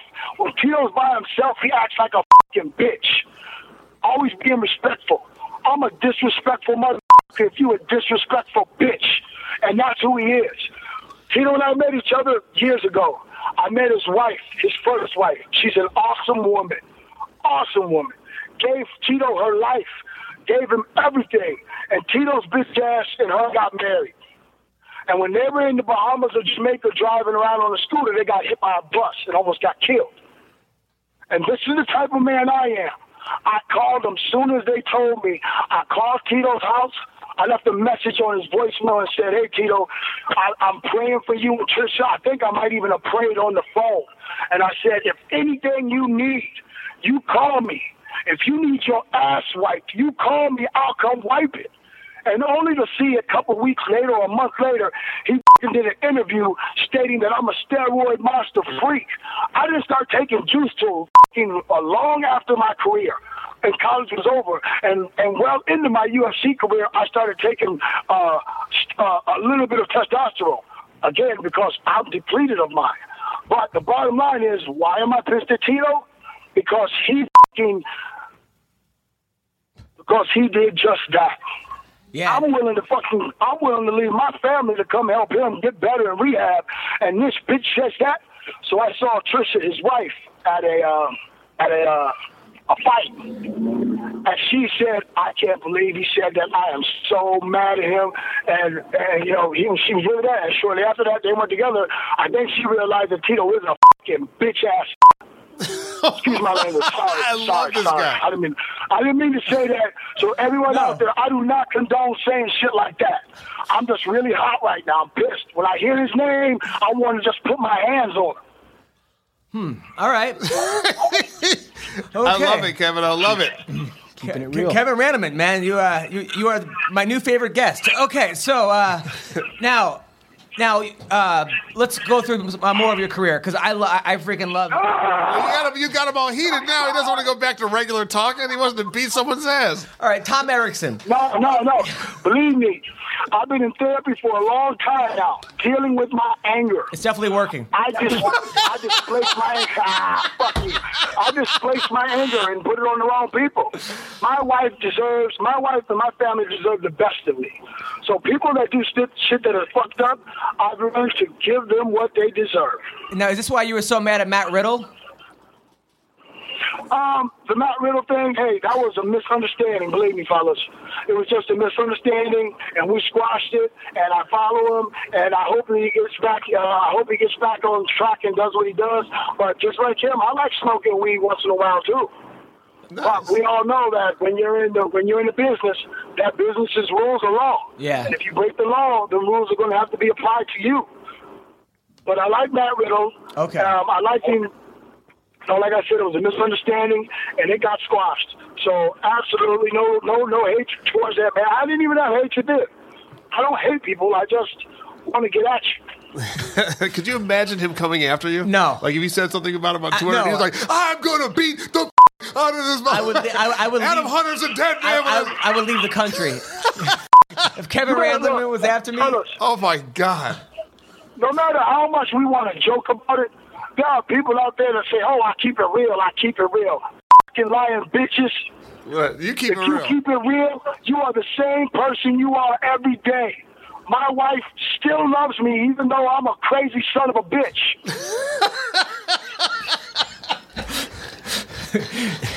your your wife is quite a woman. Quite a woman. Oh man, trust me, my wife is heads and shoulders above everybody. She's six two, six three, without heels. Wow. Sexy bitch. Sex, I'm a sexy woman. She, she was your publicist too, right? Man, she's my boss. Yeah, she's your boss. Nice.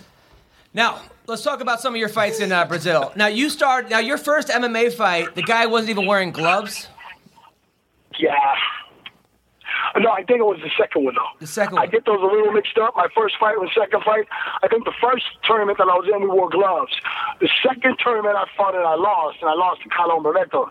And I believe that was the fight that we didn't wear gloves. But one of them we didn't have gloves on, and I was screwed up, dude. I didn't come home for 30 days. Where were you? Uh, and, and then I was in Brazil kicking it, living the vida loca. That must have been awesome. it was above awesome. Let's call it heavenly. Yeah, you must have got My so much God. tail. What part of Brazil? What'd you say? You, you must have got so much tail in Brazil. Oh yeah, I was fishing for red tail all day long. oh, you mean booty? Oh, Booty. you mean sex? Yeah, sex. Yes, yes. I even did a little fishing. That's good, man. Fishing and pussy. That's you can't cannot go wrong with that. Hey, but listen, hey fellas, I tell you what. For me, when I went to Brazil, it made me think that that was how it was going to be. So I was preparing myself for battle every single time. When it went down to fighting one fight in one night, it was a freaking breeze. Wow. I, I mean, I'm one fight in one night. I'm used to fighting groups crews and fucking bars. Jesus. Yeah. I don't back down. I don't back down. Valvano said it best. Never give up. Never give up. And I'm never going to give up. You will knock me the fuck out. Or I'm going to knock you out. But at the end of my fight, when we shake hands, you're going to be like, wow, maybe don't want to fight that dude again. Yeah, I wouldn't want to fight you the first time. Um, now, now Tom Erikson. Now, Tom Erikson's a, uh, you know, he's he's a wrestler, a, a big time wrestler. Sean McCorkle told me that Erikson still beats up him and Matt and Matt Mitrione now. Uh, now, you fought Tom Erikson back in the day, correct? Yep. I mean, anything you want to talk about that fight? Um, other than the fact that he knocked me out, uh, it was a good. Going into the fight, I knew that I didn't want to tie up with his ass. Yeah, he's a big dude. I knew that 'cause, hey, he's an Olympian, dude. Uh, I know, I know how, I know how good he is. I've known him even when I was in high school, so I respected his size, his strength, and his, and his stamina. I just wanted to punch him in the face and hopefully get him a little uh, nervous, but I punched and went too, got too close to him, and he got me in that front choke. He, I was out on my feet. I don't even remember anything after the first punch. And then I just remember waking up in the back going, oh, come on, let's go. He's like, oh, Mark gave me a hug and said, it's over, man. I said, what happened? He's like, you didn't win. Oh, shit, fuck off, man, dang it. And he just gave me a hug, a big, long hug, and said, it's all right, man. You, you, you fought well. Yeah, That was one thing Mark Coleman was always good at. He was always good at making me say, fuck it. One match don't mean nothing. Get No, over it. yeah, Next you- match is coming. Yeah, you and Coleman. Coleman was your uh, your wrestling coach at Ohio State. It- actually, when I, when, I, when I saw Coleman selling his Pride Trophy last week, I, I kind of. Uh, it it kind of made me, yeah, he's selling his Pride Trophy he strapped for on uh, eBay. I think he might be strapped for cash, and it's, it was kind of sad in a way. It is It's like, ugh. hey, you know what? Um, you know what? This, this and again, I remember I'm the guy that keeps it fucking real. Mike DiSabato, punk ass motherfucker. I don't dislike him because hey, he's a businessman. That's the But guy from his Embrace the Grind, right? His company, he made the money he made, and he made he got the company he got. I was in the hospital and I was dying. My liver and my kidneys and stuff was failing. He calls my wife. She gives me the phone. He says, "How hard is it to get into MMA, you know, clothing?" And that. I said, "It ain't hard at all. What you got to do is you got to get a couple of big name guys, wear your gear, and uh, hopefully, and, then, and it'll take off. It'll take off." So, first motherfucker he hires me. I'm in my hospital room. I said, "Hey, just so that you know, when you sell this company, motherfucker, I want my money." Said, Oh yeah, yeah, yeah. We'll talk about it later. Okay, okay. I said I want my money. He said okay. So Mark Coleman jumps on board. Mark Coleman and Kevin Randleman get Dan Henderson, Quentin Chuck and them, and then Mike DiSabato forgets who the f- helped him get there. So Mark Coleman would not be broke right now if he would have just took my advice and sued Mike DiSabato's ass for fucking for fucking breach of contract. It was a gentleman's agreement, but we got him that fucking that whole entire company wouldn't be shit if it wasn't for us. Because we helped him build it. We were the fucking guys that got the other guys on point. So, Mark, give me a call, motherfucker. You want your money? Let's go get it. You talk, uh, Mike, uh, Mike DiSabato is the guy that owns uh, Cage Fighter, right? Mike DiSabato is the guy that owns a big ass head.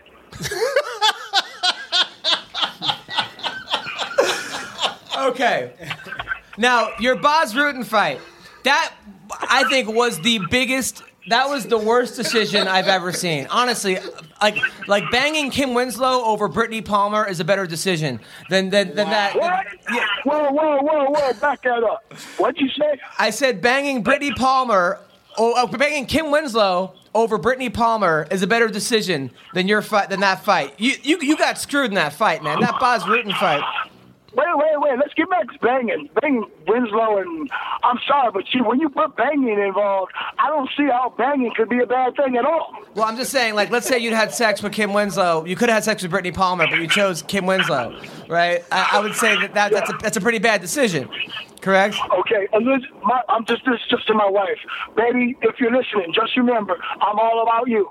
Yeah, I guess you guys are right. Banging Kim Winslow.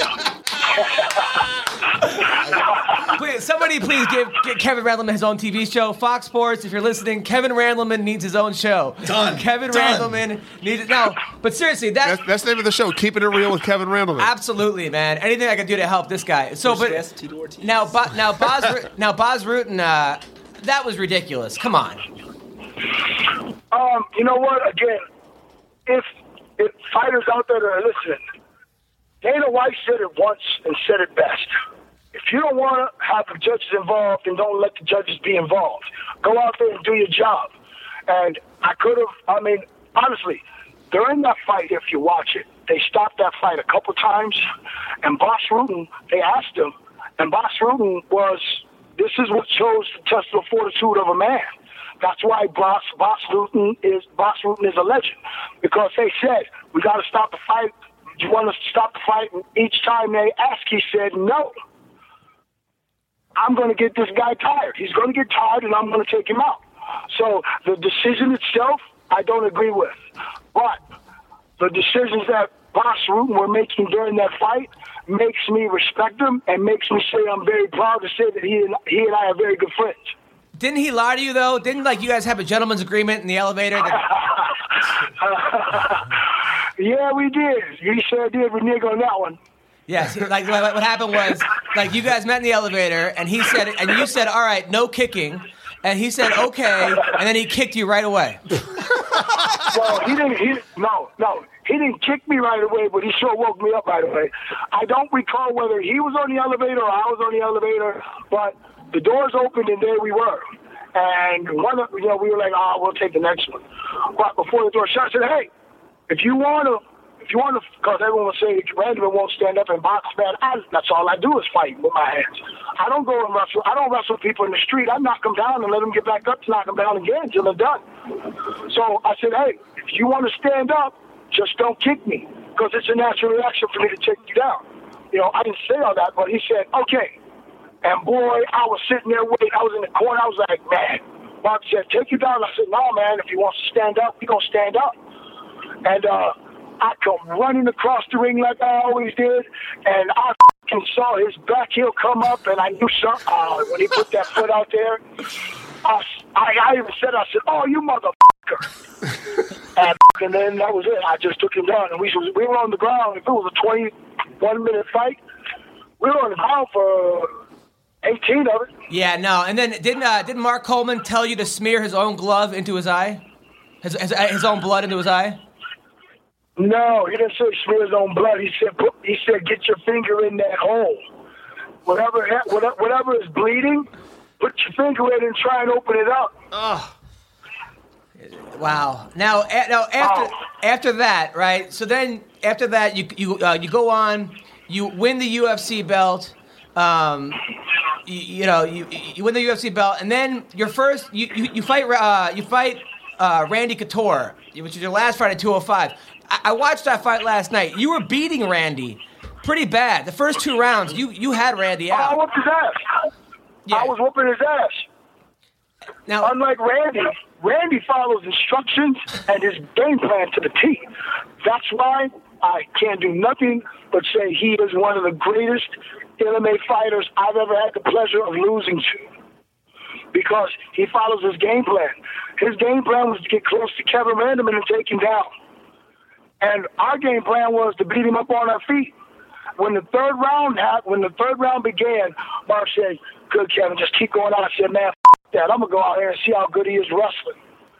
He said, and I remember walking away from there, and he said, "No." and when I went back to the, I just remember when it was over, and I went back. He said, "Why the f- did you try and wrestle him?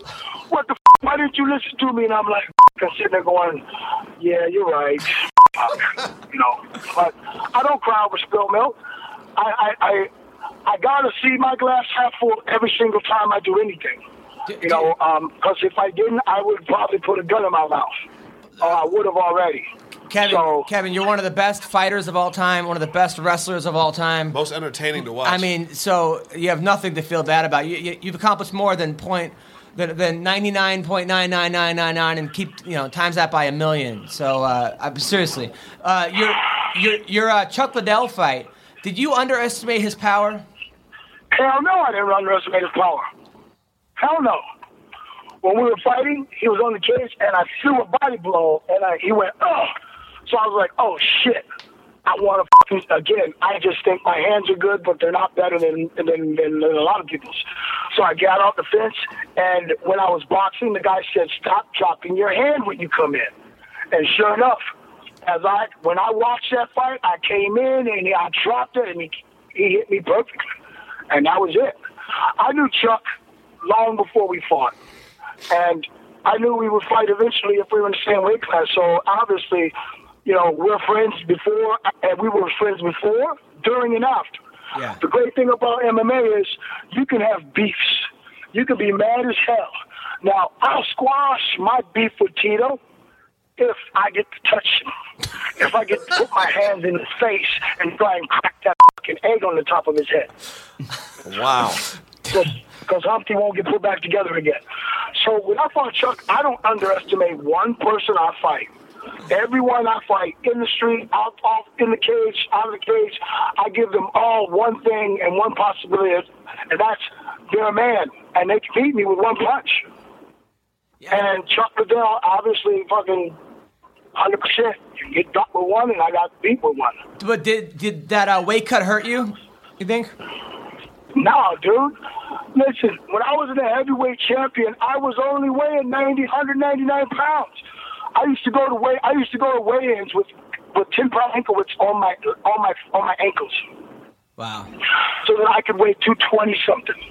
So then, when I was fighting Bas Rutten, Bas Rutten's corner said, "Make him take off his clothes." I would wear overalls. I love wearing overalls because I'm from Ohio, Midwest. You know, farmers and shit. So I would love wearing overalls. My wife can't stand them, so I can't even wear them no more, and I'm pissed about that.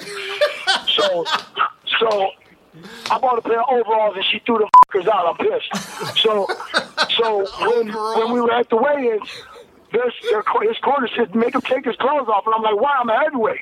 And they said take them off, and then, then the official said take them off.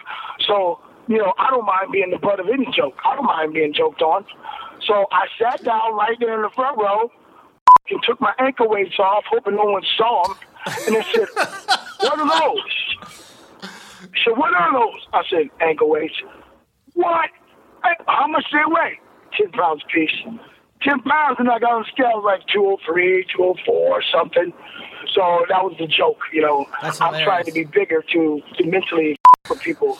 And then they took that, then they made me the butt of that joke. So that was, I found that very funny. Now that is funny, and, and, and you, you know what? I'm gonna keep roasting you. You keep asking me to roast you. You're, you're one of these guys I, I respect so much. It's hard to. I'm not. I'm, but I'm, I'm going to. And now, now talking to you, I got a lot of things. Now, uh, as far as um, as far as uh, one of your fights, uh, I want to talk about cool is that when you lost to Rampage, it was a great fight. You lose to Rampage, and then Wanderlei Silva comes in af- after the uh, comes in the ring to fight Rampage after the fight, and you still had Rampage's back even after he had just beaten you. I thought that was pretty damn cool. Now, you guys, this is, you ever heard of six degrees of separation? Yeah. Well, I am the three percent of I'm three percent of separation, three degrees, because when I fought Bas Rutten, Quinton Jackson and I met each other for the first time. He wasn't even in the game, and we took a long walk down in Alabama, up and down the streets, just talking about everything. And I said, "Hey," I said, "We even said it then. One day we might have to fight each other. So what? We're gonna be boys regardless of what happens." And then when then Quinton and I talked before that pride fight, and he said, "Man, I think they want us to fight each other." I said, "Quinton, this is a fucking business, and if we fight each other, we're gonna give each other the best. We're gonna give this crowd the best fucking fight we can give them." And make sure you make them motherfuckers pay you the same amount they paying me. And then after that, we said we were talking. You know, it's a business, and if you don't sell yourself, who the hell's going to want to buy you? Right. So after that, you know, it's just when Quinton and I see each other, we smack each other in the face. We don't give hugs and love. We smack each other in the face until we're like, all right, that's enough. all right. but but black on black crime. You know, that's why we make we you pump up a fight to make it real. But we liked each other. But before that fight, I wanted to knock his ass out. Yeah. and the night before, the night before the fight, when we were weighing in, I cut 22 pounds. I get, I got to Japan weighing 224 pounds, and I cut like 20 some pounds in seven hours. So I made weight. I was like two pounds under. Quinton got on, and he was a little over. And Mark was like, "Well, get your sweatpants on, get working out." I said, "Fuck it, dude. Let's go eat." And Mark was like, "No, man." I'm like, "Listen, that extra half a pound or whatever ain't gonna mean shit. If he's gonna win, he's gonna win. I don't look at shit like that. But I mean, I lost the fight, but it's not because he fucking didn't lose that extra pound. It was because I went out and ate and fucking gained 32 pounds. I woke up the next morning weighing 234 pounds. Were you were you surprised that he was able to de- uh, defend some of your takedowns? Hell no, not at all. When you look at that fight, I shot the worst shots of my life. I was shooting the shots way out instead of trying to punch my way in. And uh, that's it. He's got a great game plan. Quinton Jackson's hard to take down. Yeah. Um, he's not easy to take down because one, not because he's African American, just because he's athletic. He's got those fast twitch muscles, which he could react to my speed and get back. And uh, funniest thing about it, fellas, is I lost a day fighting Quinton Jackson. What do you mean? I'm glad you asked. when we fought, when he knocked me out, I woke up in the bars at three something in the morning with my friends. And I was just on. I don't. I don't remember a thing. I still don't remember the fight. I don't remember the day of the fight. And when I watched the fight, sometimes little fragments of the fight in that day come back. But it's like, it's like a dream. I don't remember that fight. And every time I watch it, it's like I'm watching it for the first fucking time. Wow. It's the one. It's one of those things that is fucking absolutely amazing for me, and I love it. So some days when I just want to get a little, when I want to, like some days I'm just weird and crazy, and I just like let me look at that fight, but like I can't believe that shit. Boom. But I remember when I woke up in Roppongi, I was like, whoa, what the? F-? Mark looked at me and said, what the? F-? Are you just waking up from the fight? I said, who won? He said, not you. Oh my god! So you're just on uh, autopilot? I was on autopilot. Damn. That is crazy. Has that ever happened to you, Jake? No, uh, no, it hasn't. Now, now we gotta ask you. Thanks, Jake. Thank God. The- the- the- they, uh, don't call him the best color commentator for nothing. Now, um, Has that happened to you? No. I, I, I, just, I can't, I can't relate. That's that's crazy. Wow. now we have to ask about your fight against Fedor. Uh, that's probably one of the most watched things I've ever anybody's ever seen. You know, were you surprised that Fedor was able to recover from your huge slam? No, heads no. Not at all. Do you know how many guys survived that slam in practice? I don't know how. many. All of them. Oh, they all do. Dude, that looks like it would have paralyzed like a, a, a normal human being would have been paralyzed or killed from that. Yeah, it, it seems. Well, quiet as kept. He- He messed his ribs up in that fight from that slam, but it wasn't his neck. It was a rib. Wow. Messed his up. I found that out later. But going into that fight, I had, I had just lost my dad a couple weeks earlier. And Fedor, Fedor said, you know, he reached out to me and said, hey, we don't have to fight. You know, I understand all this, you know, because Fedor and I were friends a long time before this. And uh, he reached out to me and said, no, we don't need to fight. And I said, no, f- that. Show's got to go on. You hear that, Tito? Motherfucking soldier, soldier up and fight through pain. You're a ass motherfucker. You don't deserve to be called what you were called. Motherfucker. Hmm. Comes back to Tito. oh man. Everything goes back to that bitch. Because when I think about all these young fighters that go out there and perform like fucking G's, Ellenberger, all these guys, I look up to them because they hard. They hard and they're respectful.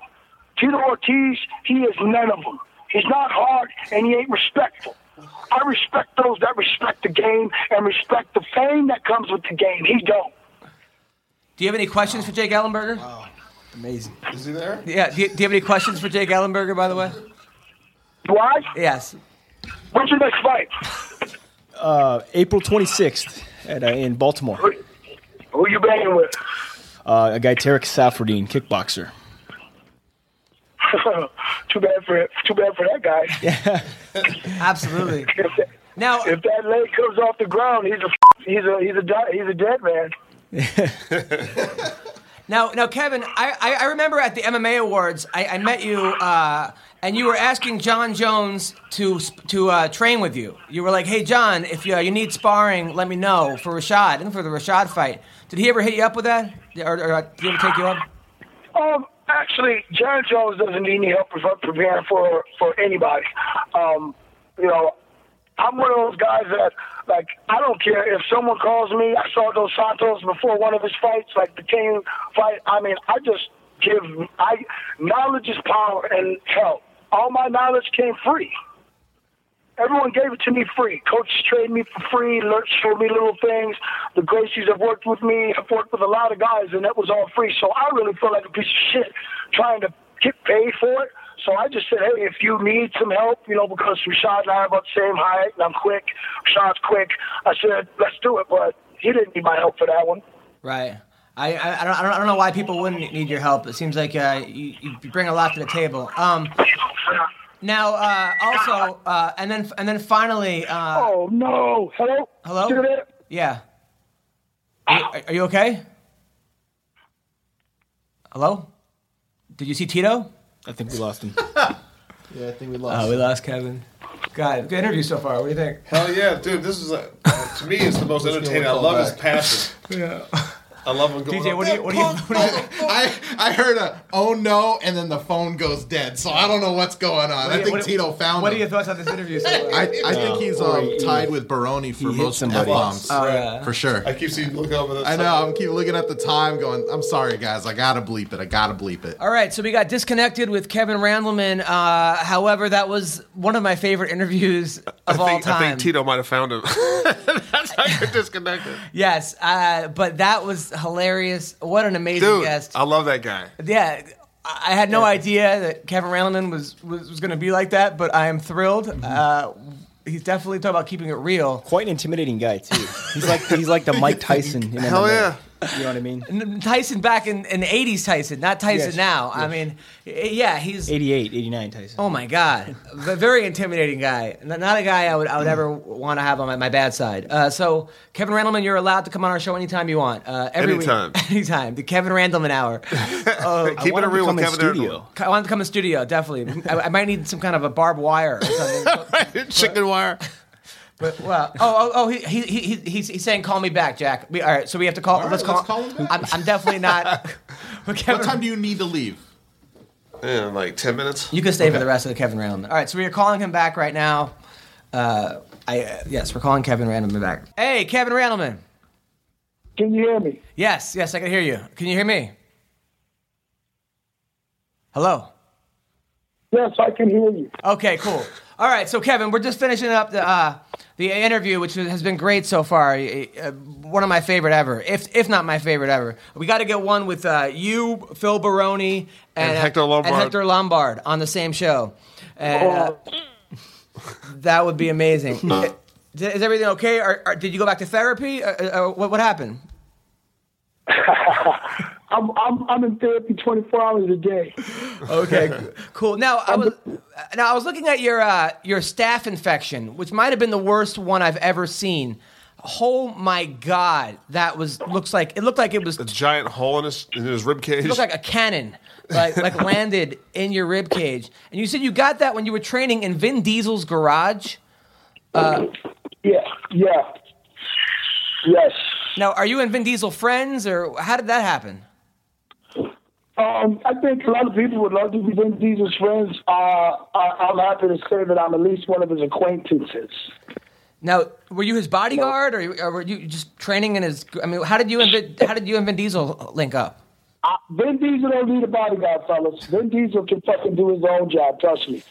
He'll probably beat the shit out of Tito Ortiz himself.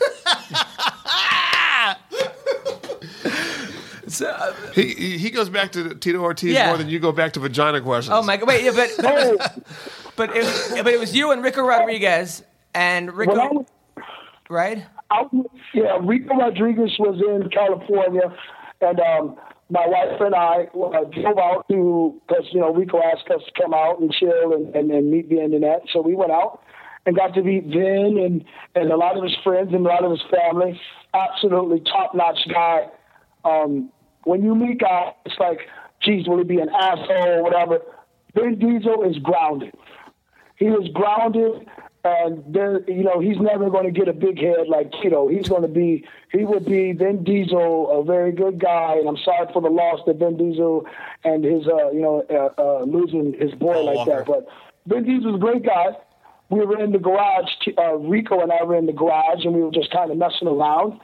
And um, I had been training for a fight, and I don't block my I don't block my body because I train. I do a lot of sit ups. I got like I got I, I I train my body to be able to take kicks and stuff. So while I'm sparring with people, I was getting kicked in the ribs, and I wasn't blocking. I was blocking my head. So I'm standing there, and I'm kind of we're both kind of messing with my wife, and Ricco throws a kick without a shin pad on, and when you throw a kick, it's bone it's bone trying to touch bone. And when he kicked me, he kicked me in that little, and there was a lot of blood where everyone was kicking me. And it had been a week since I sparred, so it was coagulated. So when Ricco kicked me, his shin bone touched my rib cage, and it cut that bag and that bag of coagulated dead blood in half. And that blood just went straight into my muscles, went into my shoulder. And as soon as he kicked me, I threw up on Vin Diesel's garage floor. And uh, my wife knew right then that I was fucked. She knew I was screwed. And uh, we got home that night. I had a fever. My fever went straight to like 103. The next day it was still 103, and the next day it got to 105. And like by the fourth day, I was on my way to the hospital. And uh, my buddy, if it wasn't for my friend not following my wife's directions, I'd be dead. And and then I'm not and I'm not exaggerating this. We went to the wrong hospital, and if I would have went to the right hospital, they would have gave me, they would have took the X-rays and stuff and sent me home where if I went to sleep one more time, I would never woke up because I was going septic. So uh, my friend Puente, God bless his heart, he got the directions wrong, took me to the wrong hospital. So when I was in this hospital, they were just running tests on me, and then I just kind of went into a, a coma. And that's I woke up with my right chest, the whole entire pec cut completely off. I my my chest looked like Trey Tellerman. Like my whole right pec was gone. They had to cut my whole entire right lat off and some of my shoulder muscle.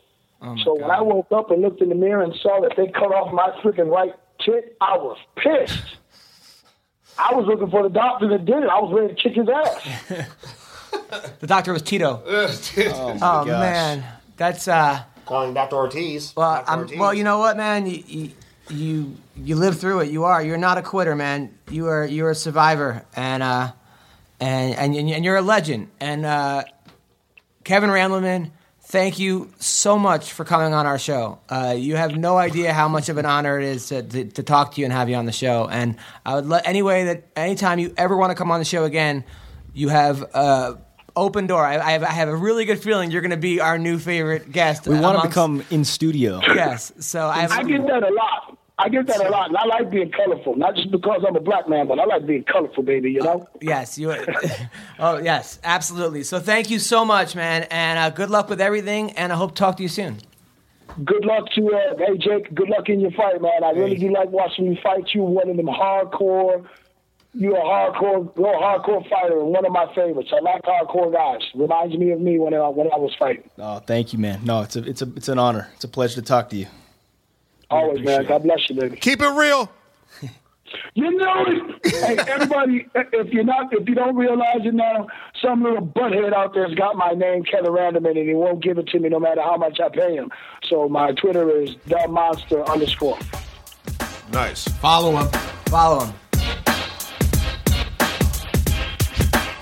Our next guest, uh, we've been trying to get him for for weeks. Uh, I'm I'm, fi- I'm I'm glad he's finally here. He's he's a badass badass fighter.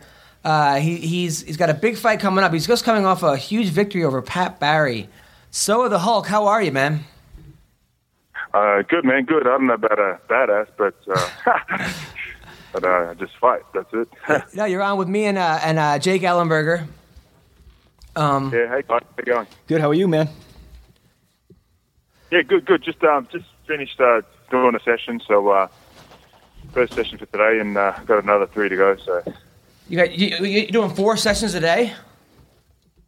yeah, I normally uh, do a, a, a swim in the morning, uh, like a six o'clock swim, and then uh, I spar. I do uh, like you know, my sparring sessions around um, 11, 12 o'clock, and then I sleep, and then I do a five thirty conditioning session and a four thirty conditioning session, and then a seven thirty pads.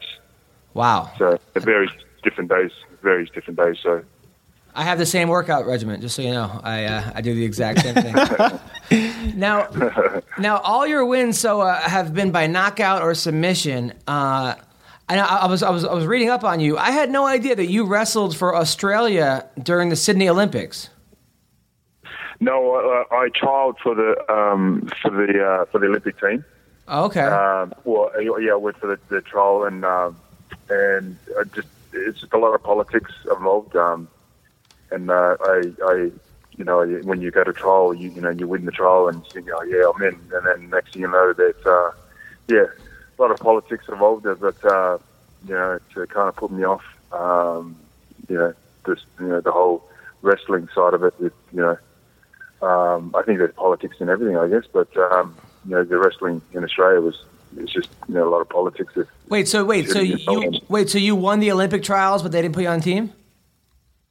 yeah, I I, uh, I won my trials, and um, yeah, and I thought I actually made it through, and uh, but because the other guy has had more wrestles throughout the year, um, so um yeah, so but you know, you, you accumulate points.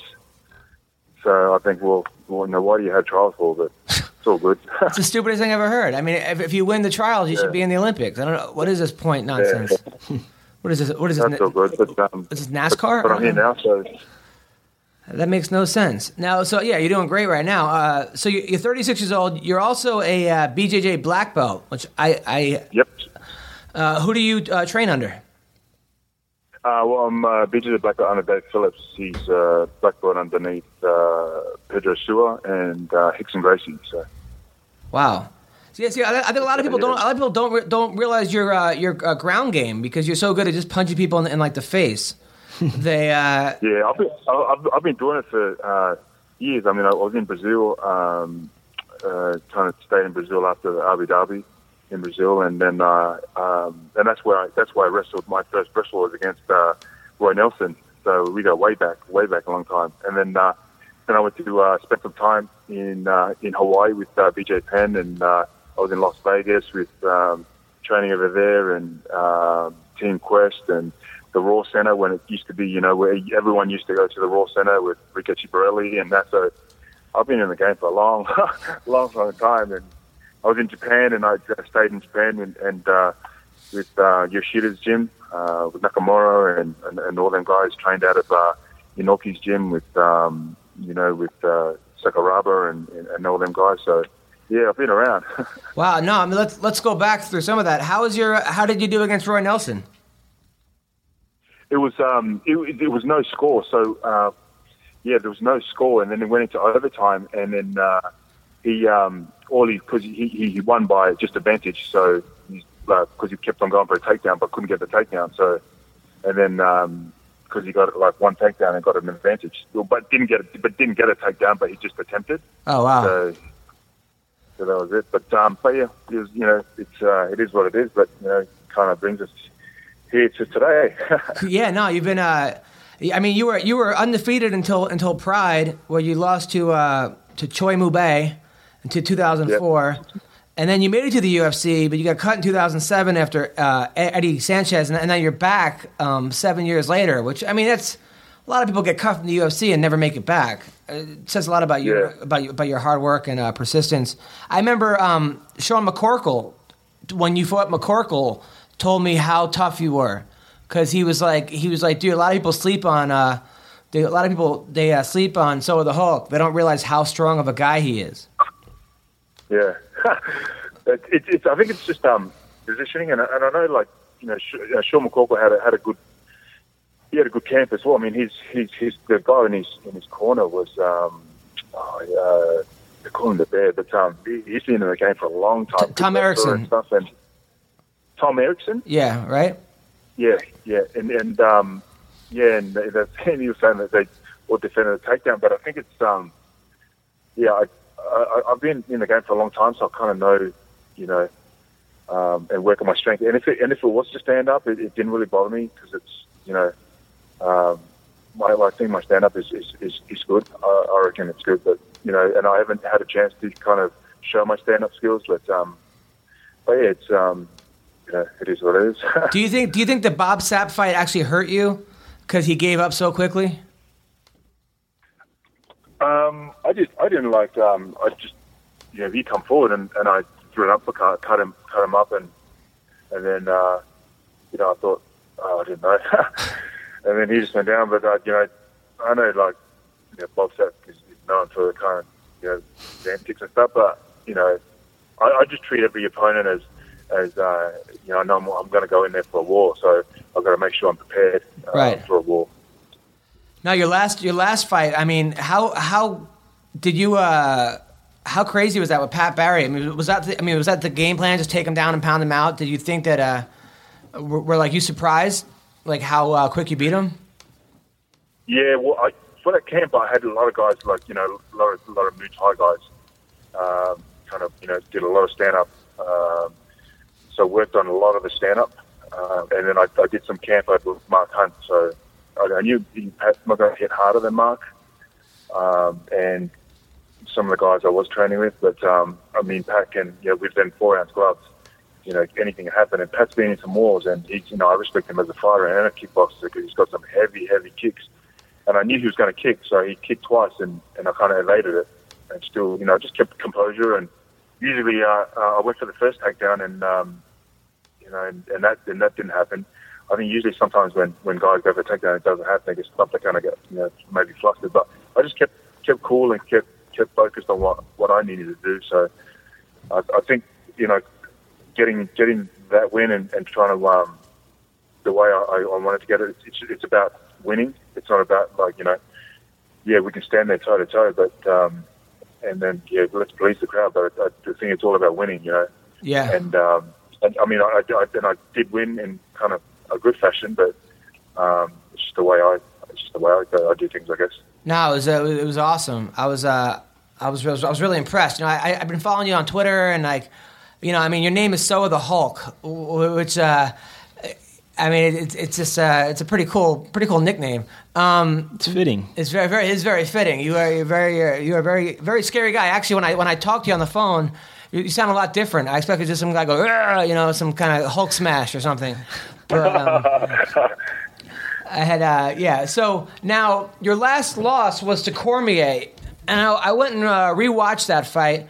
I thought it was c- kind of a quick stoppage. No, Yeah, because I got um, and it, I mean, and it wasn't uh, deliberate. Like um, I got eye gouge, but you know, um, you know, it's it's. Um, but I couldn't. I just couldn't see out of my eye, and then, and then the other eyelid, um, it cut.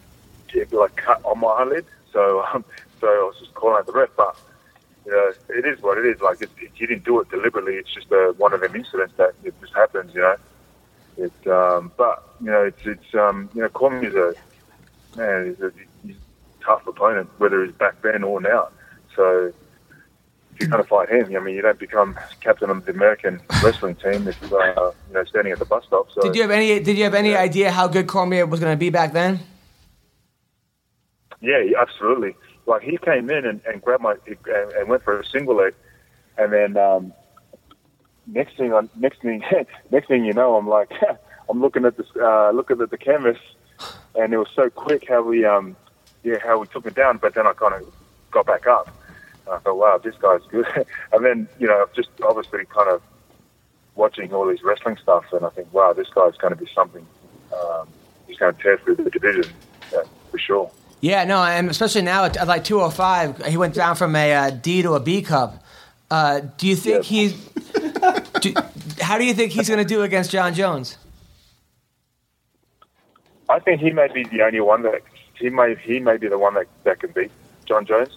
I think if if, uh, if Teixeira gets in close and and, and throws, um, but then again, that's what you got to do. You've got to get in um, to throw your punches at Jon Jones. You know, because Jon's just lanky and just long, and he can use his range so good um, to you know he hit you and then invade your strike. So. Um, I think um, Cormier will kind of use a lot of his wrestling to, to grind it for the five five rounds, you know. So, uh, but um, and try to get in close and and keep coming and pressuring forward. So, but um, I think he might be the one that to beat him um, as a Teixeira. I think um, I, think that'd be a good fight. I think you know Teixeira can win, uh, but I just think he needs to get in get in really close. I think if he gets in close, he can do some damage. But, but with all fighters, you just got to get in close. I think, um, like when you've seen uh, Alexander, he, he it's perfect fight for Alexander because they're both tall and, and long. So, and that's why it was a close fight. Yeah, he matched up really good. I mean,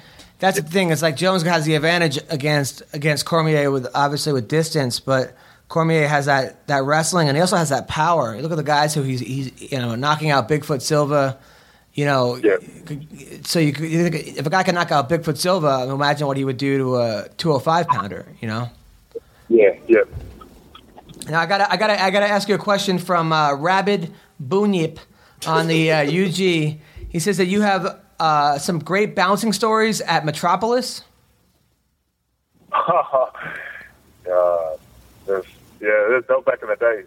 Um, yeah, we used to punch on with everyone, with all the all the gangsters that used to come in, and uh, yeah, been shot at a few times, and but um, but yeah, that was back in the days. But yeah, So you got into a lot of fights back then? well, you just get back then. It was like you know, you got a lot of the you know, a lot of gangsters and stuff used to come in and and try to throw their weight around. Um, but because we we just stood our ground and and you know, um, when, you know, then we used to get like uh, remember one time we got you know I got shot at once. And then we're just like ducking and weaving, and I'm thinking, "Whoa, that was close." Wow. So um, now, are you uh, married? You have a girlfriend? What's the deal?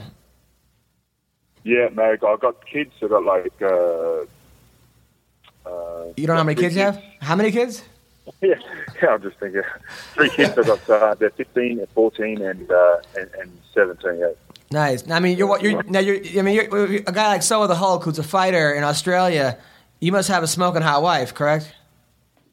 uh, no comment. You can't tell me if your wife's hot. I mean, come on. What? Really? That's my business. That's No, your business.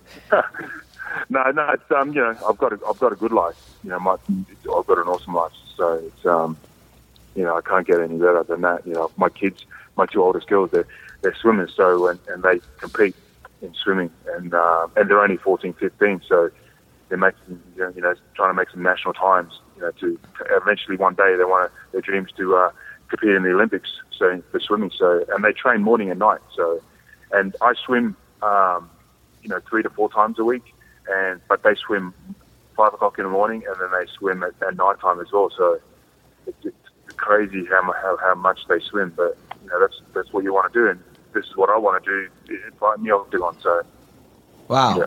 Well, con- con- congratulations. Uh, now, back in the day, were you just a man though when it came to like picking up chicks in Australia? Because Australian women are pretty aggressive. I've I've I've had a couple in my life. Uh, they're they're super hot, smoking, and they seem to know what they want. So, was it like Hulk smash back in the day? Nah, I was, I was I was pretty good. Like, I was, I was good when I was uh, back in the days. Like, um, you know, it was just uh, mainly kind of training because I was playing rugby at the time as well, and I, I pretty much did a lot of things. A sport kind of consumed a lot of a lot of my whole career. Like, if I wasn't doing something, I was doing you know personal training people or kind of uh, yeah doing things that. Uh, know, that, you know, traveling and, and, and competing and whether it's jiu-jitsu, submission, wrestling or whatever, you know, I try to get my fingers in everything. Nice. Well, that's uh, that's what I was asking you about putting your fingers and stuff. But but but yeah, that's great, man. That's nice work. Well, Hulk. Uh, uh, so uh, man, you you seem like you uh, you seem like a real upstanding guy, man. A super super positive guy. I got, now one, I got one question for, Oh, sure. for, for, for Soa. So, so um, we were debating earlier about just like around the world and training, and you know, some people in some places aren't able to um, get a high level or caliber of training partner. Um, can you talk about that in, in Australia? Do you find that it's um, harder to find um, top level um, training partners, or do you do you travel a lot where to, to find those those partners? I, I do travel a lot, but um, but uh, I I do make do what I have in in, in Perth. Um, this this camp I'm going to do uh, for this fight, um, heading over to to do a camp with uh, AKA. So um, and that's over in Thailand, in their in you know in their Thailand um, facility. So um, just want to kind of get my you know sharpen up my my, my stand up and stuff like that, and, and keep it you know keep, keep it sharp. But the, the guys that I have here, I, I improvise because I, I already know the, the, the training and stuff because I've been around for so long that what they do in America anyway. So if I get a group of guys together, and a lot of the stand up guys in, in Australia are pretty good with the boxing and kickboxing and that as well. So um, you know, and the wrestling side of it, I've got to you know actually go to different places where I can get get good wrestling over in, over in, in Australia. But um, apart from that, you know, and you got back then it was hard. Now it's, it's a little bit easier now because you've got like guys from you know lot, so many jiu-jitsu gyms and Brazilians over here now starting up gyms. So it's really easy to kind of hop into a gym and then you know wrestle you know a few, few guys there and, and stuff like that. So. Okay, uh, and then final question. Um, you're fighting Ruan Potts at UFC Fight Night. Uh, who is this guy? What do you know about him? Um, he's um, you know, he's obviously from he's, he's from South Africa. He's the EFC champion over there, and um, I've watched some of his stuff, and he's you know he's good. He's like his stand up is good. His his ground game's real tight. Um, he's going to be tough. I mean, he can go you know, the five rounds if it needs to be. So, but it's only three rounds, so you know he's fit. So it's going to be a good fight. Good fight for, for both of us. A good fight for him. Because, I mean, you know, he needs to win, but um, I you know I respect all my opponents, man. So you know, whether you know he's in there with a puncher's chance as well. So I've got to just make sure that um, he's going to be in there to, to impress as well. It's his first UFC fight, so whether he gets the jitters or not, uh, UFC jitters, you know, it's, you know, it's, you know, big different, but we'll see what happens. But you know, I'll make sure that um, you know I cover all bases. I've got my coaches, good coaches that are that are going through his tapes and, and, and stuff like that, and trying to find his weaknesses and his good points as well. So and try to work on on, on stuff that we need to work on. Uh, uh, again, so, Nice. Well, good luck, Soa, man. Uh, thanks for coming on the show. It was a, a pleasure to have you on the show. You're, you're a veteran. You've been around for a long time, and uh, it's good to see that you're getting some of the credits that, that uh, you deserve. have me on and just uh, yeah, thank you. Thank you, brother. Thanks, take, brother. Take care. Thanks, son. All right. That's good. Well, that was Soa the Hulk. What a nice guy. Good guy, good guy. Australians are always uh, uh, really good people. They're always very down to earth and charming. And uh, yeah, so thank you, Soa, for coming on.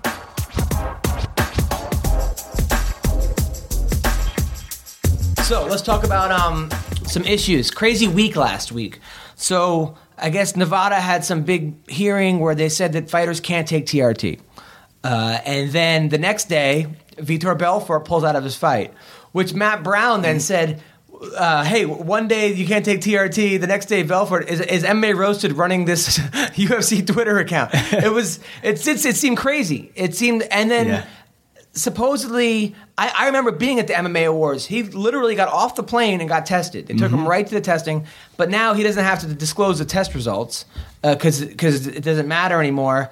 Do you And i- was he tested by the commission, or do you know who he was tested by? I think the commission tested him. Mm-hmm. okay. So now he's out of the fight, and Machida's fighting Chris Weidman at mm. UFC 173. Um uh, now, how do you like that fight, Jake? I, I like the well to, to go back to the the Belfort thing. It's it's interesting though how how it's going to affect him psychologically. You know what I mean? Like now he wants these whatever six months to train with you know not on the TRT. It's you know it's going to be interesting to see how he comes back from that. But no, I think I think Machida's a he, he's a good he definitely a good replacement. He's always exciting. Um, kind of brings some new you know unpredictable strategy to the table. It's almost but, uh, like I think that Belfort is more dangerous in one round against Chris Weidman, but Machida in a five round fight is more dangerous because I feel like Belfort can be broken. Um, and if you can outlast him for a round or two, he gets sort of tired and frustrated and kind of mentally falls apart, kind of. And whereas Machida is not going to waste any energy and has that. It's really hard to get a guy to emulate what Lyoto Machida is going to do in, in sparring. I mean, who's he going to bring in that's going to be Machida? I mean- Uriah Hall maybe or. Yeah, you know, I, I don't know. I, I think that with Weidman too, he's just going to fight how he always fights. He moves straight forward. You know, he's, he's tough. He's well rounded. He's he's gonna he's gonna go after him. So, but yeah, Ma- Machida is definitely he's a puzzle to, to figure out. Now, I think Chris is going to win. I think Weidman's going to take the belt. Who do you think's going to win? Man, that's a good. Uh, Weidman can definitely take him down. Is this politician Jake Ellenberger? I mean, give me an answer. simple. It's It- it's simple. one guy wins, one guy doesn't. I I, mean, that's, know. I can- wish I wish I could answer. Can you not say Machida because you train with him and therefore it would get back to no, him? no, that that has no relevance on my answer whatsoever. Um, it's I don't know. It, Somebody has a gun to your head. Somebody says, "Okay, you have to give me an answer. I have a gun to your head. You have to let me know who you think, Chris Weidman or Machida." Now, I mean, their- look, you're the guy that said Pat Cummins was going to be Daniel Cormier, uh, I, I said he he had a he he did he had a good chance. and then you say GSP could beat Brock Lesnar. That which- was true, which 100%. created a whole thing. We got to read that guy's thing, by the way. That that our our big fan, uh, the Boongish, Mm-hmm. he, he actually said that that even though you admitted that you didn't have, have not taken crack or smoke crack, uh, your alcohol level has not been tested. Therefore, are you really drunk? Because you know he still doesn't see how GSP is going to take Brock down, like you said. Yeah, he should probably move out of his mom's basement anyway. But um, I if you had to He put says a you're one to of his favorite head, fighters, by the way. oh man, now you're gonna do that to me? Yeah, yeah. you gonna do that to me? Oh, well, I, I didn't know you were going to come back with live out of his mom's Oh, basement. I'm just kidding. so, uh, No. okay, so you, so you're still not going to give me an answer? no, boom, gun to my head right now. Machida, not because I trained with him. Three out of five rounds. Machida, how? Three out of five rounds? Yeah, just just being unpredictable. You know, controlling that distance. DJ? Wow. no, I can't go against Mm. the champ. I just think the I think he's they're here to stay for a while. Mm-hmm. You know, I mean, Machida's looked very very good, especially at this Mm-hmm. weight class. But you know, and he's a tough nut to crack. But I just think Weidman with his speed Yeah. and agility, Mm-hmm. just I think is able to close that gap and probably ends up knocking That out. that's Machida. really I think is going to be the equation is closing that gap. Can he close the gap? You know, because it's not a question. Can he take him down? Clearly, you know, you can take. He's taken some of the best guys down in the world, but can he close that gap? That that's going to really be the question. And and if he does take him down, you know, absolutely he can win this fight. Um, on the feet, it's just it's just a little more dangerous for him. I mean, you also have to look at, okay, you know, Machida, I mean, Weidman did have that one rough fight against uh, Demian Maia where he came in with 30 pounds. But Machida, you know, did not look great against Dan Henderson the first fight. Uh, the, the- actually, the only fight they fought. I mean, he, he, he won, but it was pretty close.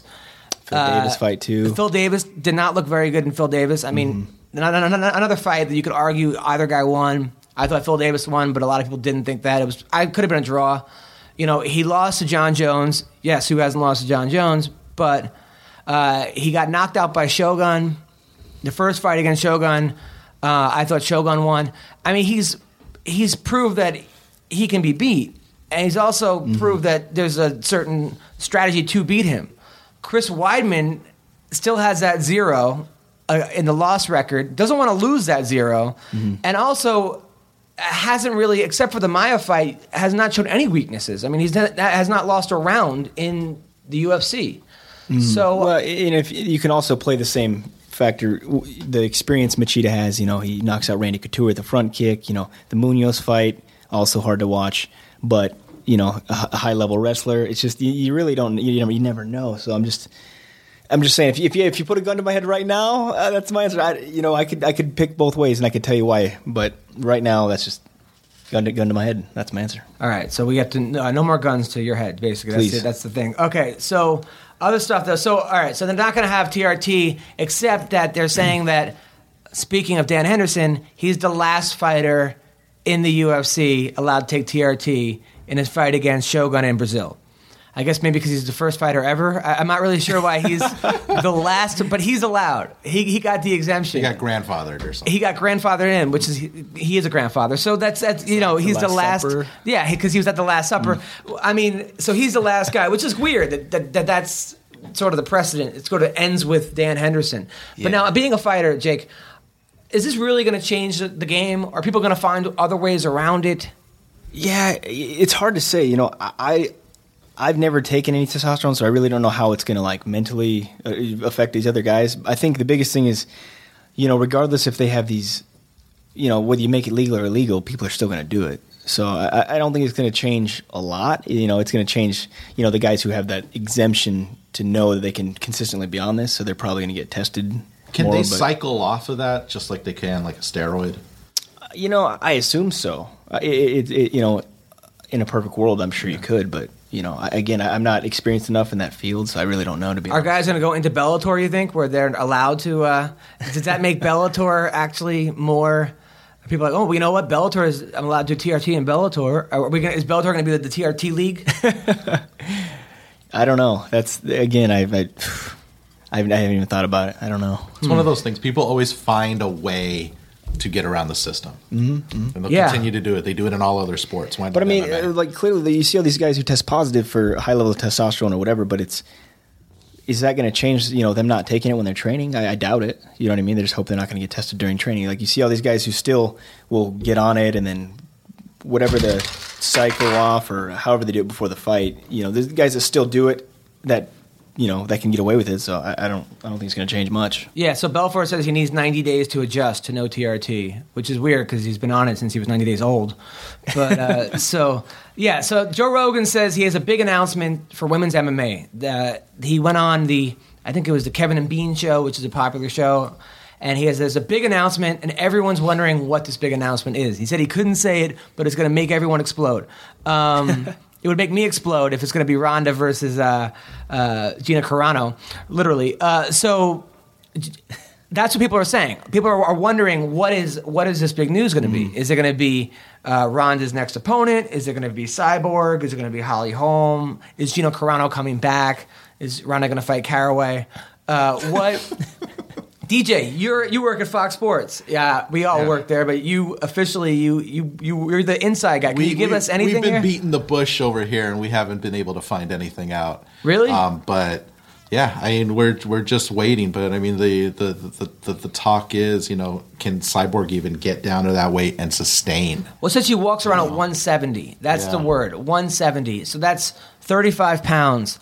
That's a lot of weight Yeah. for a woman. And then recently, uh, what for a man. Holly Holm came out and said, you know, I, I can't wait for my next adventure. You know, I'm I'm ready Mm-hmm. for the next step.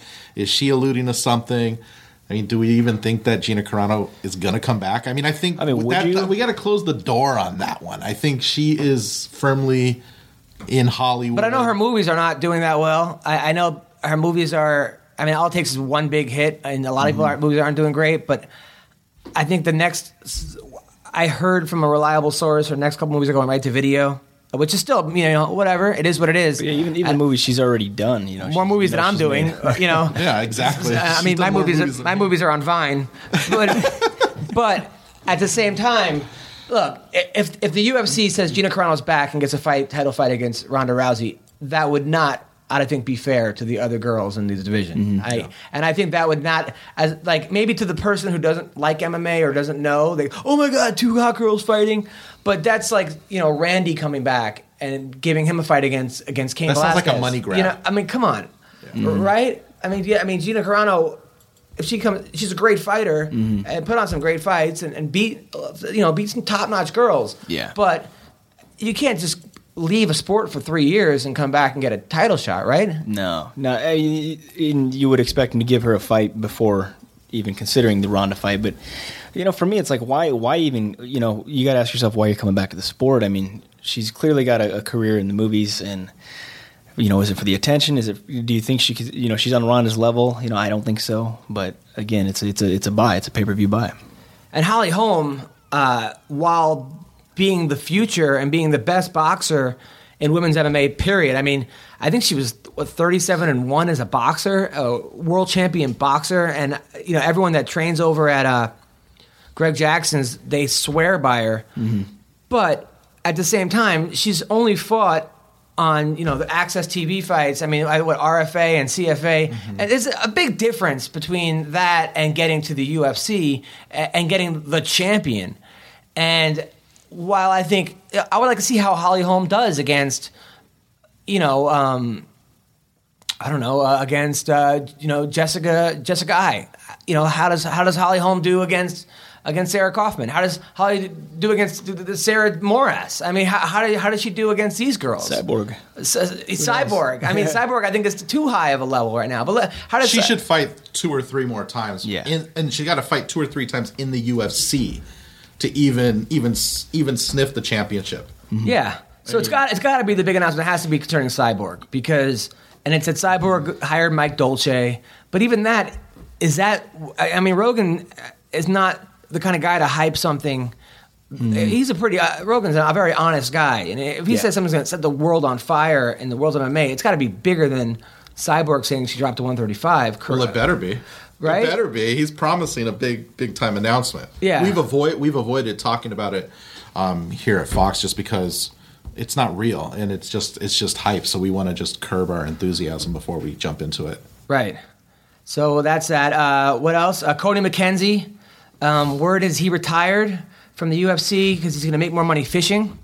Uh, and this is according to Lazy the Savage, we have to get back on, by the way. Uh, I like Lazy. Uh, so, and then so that's because someone said Cody McKenzie's no longer with the UFC, and then it was uh, one one of the threads on the underground, and then Cody goes, "Yeah, well, he decided to not come back because he wants to. He'll make three times as much money fishing." And then that uh, incited a debate on how much fishermen make for like uh, for like there was like twenty pages of people that knew people that fished and, and and what season it would be and Alaskan fishing versus this fishing versus crabbing. It was one of those things that just kept going on and but so I don't know. Uh, have you trained with Cody? Do you know Cody? Yeah, no, I have. I've I, I know Co- Cody pretty well. I've, I've trained with him a few times. He's a funny guy. You know, he's a hard guy not to like. Um, you know, he's definitely had some tough fights in the UFC. But again, he doesn't. I don't think he really took training. You know, ask any of his good friends. They, they, he didn't really take training seriously. Like he lived in Vegas. You know, in one of the better places to train, and he didn't have. He didn't train at a gym because he didn't want to pay a membership.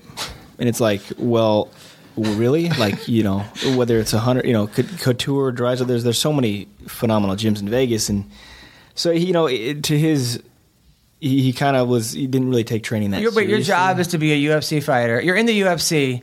Your job is to be a fighter, Mm-hmm. and you don't want to pay a membership fee at a gym. I mean, how much are we talking? Just to st- give us some insight. Like when you're a UFC fighter, Mm-hmm. how much are you paying for a gym? Well, it it just depends. I mean, a lot. I mean, am I getting like a deal, like a fifty nine dollar a month, you know, twelve month, you know, one yeah, month I mean, every gym's a little different. You know, some people, you know, a lot of a lot of fighters really they won't pay at all, or they'll just you know maybe like a small percentage or whatever you know whatever their deal a deal percentage is. of their their appearance fee or their win. Yeah, when they fight, Bonus. they'll pay a little mm-hmm. bit, or you know, they'll, they'll make a deal. But it, he, it, like, there's there's all these ways he could have negotiated a way to train at a gym, and, and he just chose to train in his garage, which I've trained with him before in his garage, and that was you know we, we actually sparred on these little puzzle mats in his garage. Really? Not- yeah, With not the kid puzzle mat. Yes. How did that yes, go? Yes.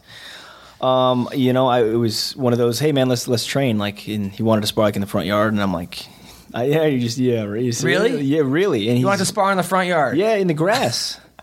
And I'm kind of like, eh, like okay, like we we ended up, you know, we rolled and, and did more like MMA sparring, but he's he. But you and him are in the front yard rolling around in the grass, and people are driving past you going, Well, this "Oh, was on the puzzle mats in the this is- garage. Oh, in the garage. In the Okay, oh, garage, you didn't yeah. actually make it to the grass. No. That would be hilarious. Oh, the- Garage door open, people driving by. yeah, yeah. That can't be good for the sport. Oh, that, that's the UFC. That guy's right number five. Really? He's a, he's in my. Tell him to get off my lawn right now. That's that's so you. So you're in his garage, just you and him training Mm-hmm. on a puzzle mat. Now, are you guys like timing this? Or do you, are you guys doing exercises, or are you just punching each other in the garage? No, we like he, we have you set rounds, so we're kind of like just just rolling uh, submissions and, and, and a little bit of like striking on the ground and. and it ended up being a good workout, but this is like this is how he he'll just go find a workout. Like he'll find his buddy and they'll go spar in the front yard or something. like it's like, and I'm like, this no, like I can't. Yeah, this that- can't be real. So the discipline wasn't I there. mean, that like, was. the let's take like an extreme or somewhere like you pay one hundred and twenty dollars a month or one hundred fifty dollars. You know, unlimited training. That's they just want to do that. You know, it's just like it doesn't make sense to me. But it, it kind of proves the point. You can't be. You know, you can't. You can't train part. You can't far, fight part time. You know. No, you can't. Especially, I mean, not It's this like a hobby almost that ha- Exactly. you happen to get paid a good good sum for. So, well, best of luck to Cody McKenzie, whatever he ends up doing. Great guy. Yeah, super funny guy. Uh, you know, all the all the, the best of luck to him in, in fishing and whatever. You, It's amazing he got so far. Imagine how how if he actually had a real, you know, a real training camp, Yeah. and a real workout regimen and a real diet. How Mm-hmm. far he could have went because eh, you know everyone knows you know his move of the guillotine, amazing move, but that seemed to be like what you have to watch out for if you fight Cody McKenzie. Mm-hmm. And still, I mean, the guy beat Leonard Garcia. He beat some top fighters. Beat some some great fighters. Yeah. So you're just like, wow. I mean, imagine if he would have actually taken it seriously. I know it, and it kind of just the last thing to add is just shows how you need it. You need a head coach. You know, you need somebody to tell you what to do because it's like a job. You know, you go to your job, you're not going to do what you want to do when you go to work. Same thing with fighting. You shouldn't do what you want to do when you train. You know, what I mean, you have a coach to tell you what to do. Same thing with comedy. I mean, you have to get up every night, try new jokes. You have to have a clean set. You have to have a dirty set. You have to have a 10 minute set. You got, got a 45 mm-hmm. minute set. You mm-hmm. have to have a new 45 minutes. You have to always be working on new stuff. You have to know what to do, what to do when this heckler comes or how to. Uh, people are always going to try to blow you out of the thing. It's every any type of art form. There's a discipline involved, mm-hmm. and it's not just hey, I'm talented. Look at me. That only takes you so far. And you know, a lot of times people think, you know, people they slight me, oh, blah, blah. you know, they don't realize that like I've been doing this 15 years. You know, I start out New York City giving out flyers every day for four years, begging people to come, and then living out of my car basically, and having to beg people to come to shows, and and even now, I mean, constantly just you know work and work and work and work. And I can tell you how many shows I've been booed off of or kicked out of or asked to not come back. And you have to just, you got to keep going, keep going, keep going, working for, for peanuts. I mean, not even peanuts. I mean, the first eight years, I didn't make a dollar. And then finally, you just, you know, you, you get to a point where you get better and you get good and people want to see you. And then you get to the point where people you're like, okay, wow, and then and then all of a sudden people start insulting you, going, oh, this guy's not good, or I can do that, or he's not funny, and mm. I'm just like, oh, really? Well, then do it. But anyway, that's that's my own stupid fucking transit. Okay, so Matt Matt Brown, uh, Matt Do I come to your job and yeah. yeah.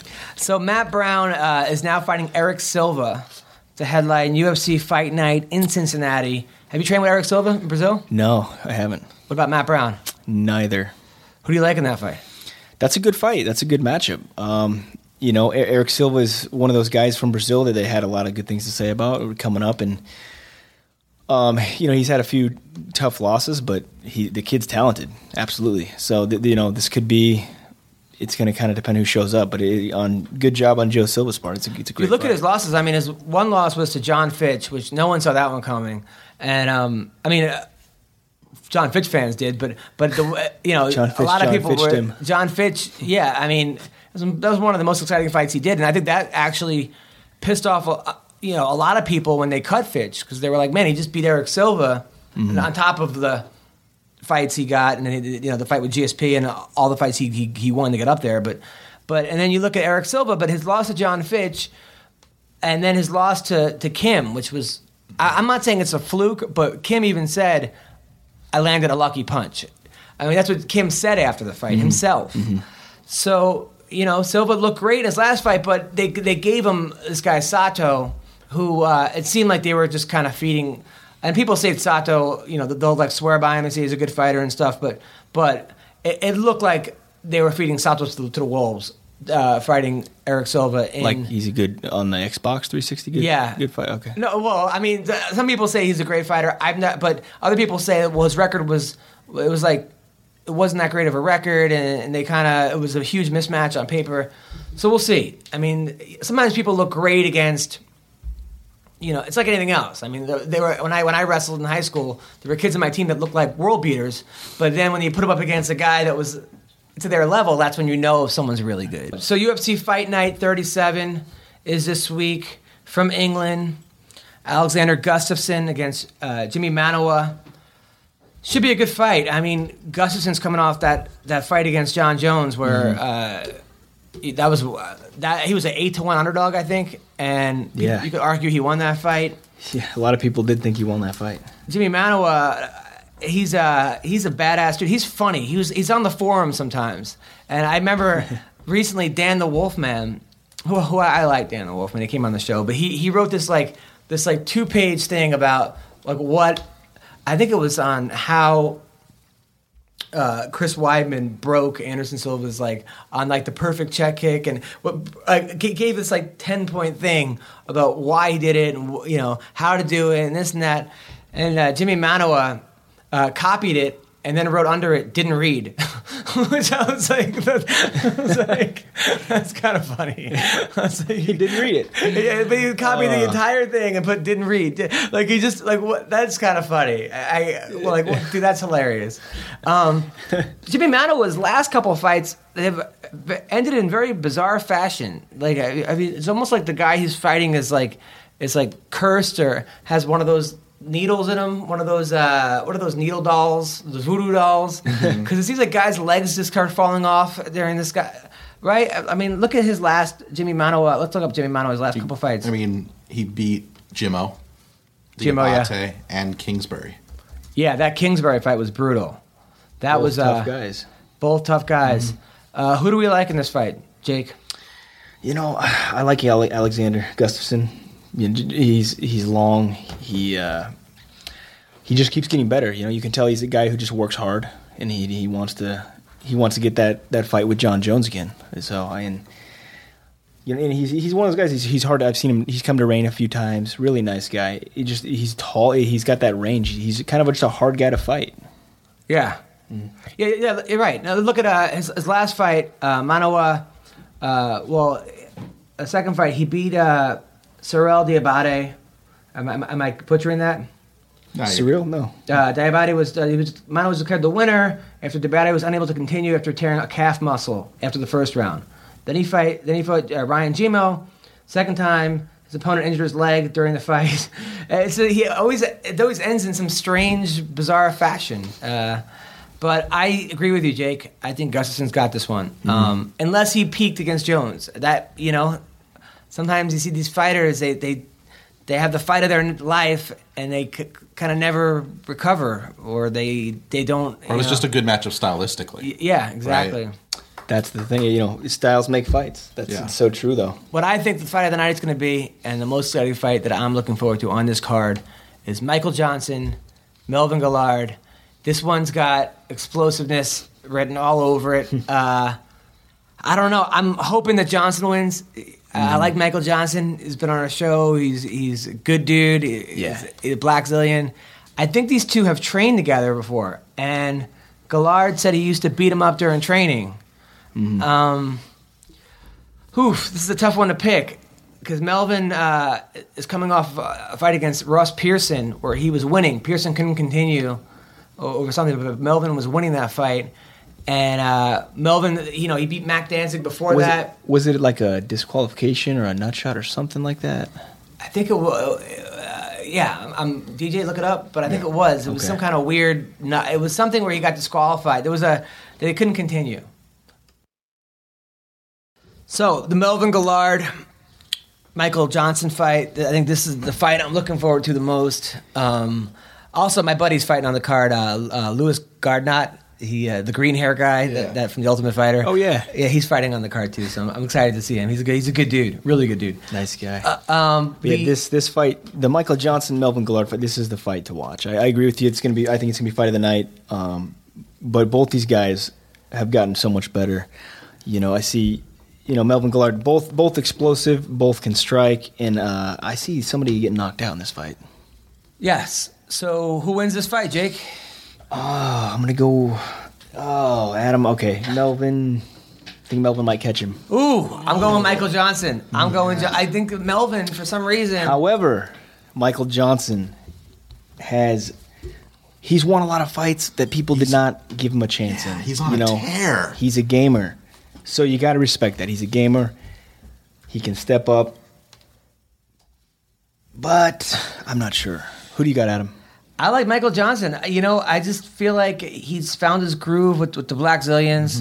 Uh, the, his training partners with Eddie Alvarez, and uh, look at the other guys in that camp, Abel, and um, just that, that whole camp, the, the Jay Z, Cavalcante, and I just feel like the Blackzilians right now. I'm, I'm sure he's not. I don't know if he's training with Rashad. Rashad's hurt, but those guys are a little big for him. But there's something about that camp that's in a groove. You know, they used to train together? Oh, uh, Uh, Guillard and, yeah, Guillard and them. They, yeah, they, they, there, yeah. yeah. Supposedly, they, they, they didn't know. I think they trained over when they were both at uh, Greg Jackson's. I think that's when they trained together. Or I know that Johnson left from Greg Jackson because I think Guillard was saying that he used to beat up Diego Sanchez in training. And Michael Johnson, and then uh, Johnson came on the show and said that never happened. Guillard's out of his mind. so, yeah, I don't know. I just feel like that Melvin Guillard. I mean, look at his his fights. Okay, so he he he he beat Russ. Well, the Russ Pearson was a no contest, but he was winning that fight. And then before that, Mac Danzig, uh, he knocked out Danzig. But then he lost to Jamie Varner. He lost to Donald Cerrone. He beat Camos. He lost to Jim Miller. He lost to Joe Lauzon. He beat Shane Roller, Evan Dunham, Jeremy Stephens, Waylon Lowe, and then he lost to Nate Diaz. I mean, it's, it's just one of these guys that I feel like can't get momentum for some reason. It seems that when it comes, I mean, look, he's beaten some big guys on some mm-hmm. big stages, mm-hmm. but he's lost one four out of his last six fights. He's just inconsistent. yeah, well, mm-hmm. four of his last seven. But he keeps moving camps, right? I mean, his his Yeah. training consistency's off. That's going to affect his consistency in the octagon. Yeah, absolutely.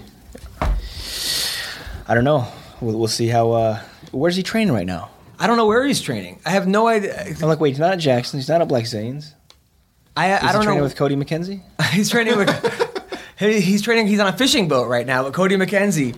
So I don't know where Can I change my answer? Yes, yes. You can change. You think Michael Okay. Johnson's gonna win Well, I'm leaning more and more towards Michael now.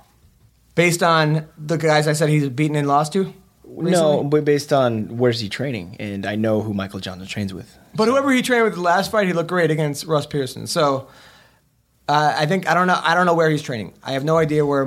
DJ, can you look it up? Can you find? I mean, the last the last thing I can find is in you know in what October he was at um, ATT, Okay.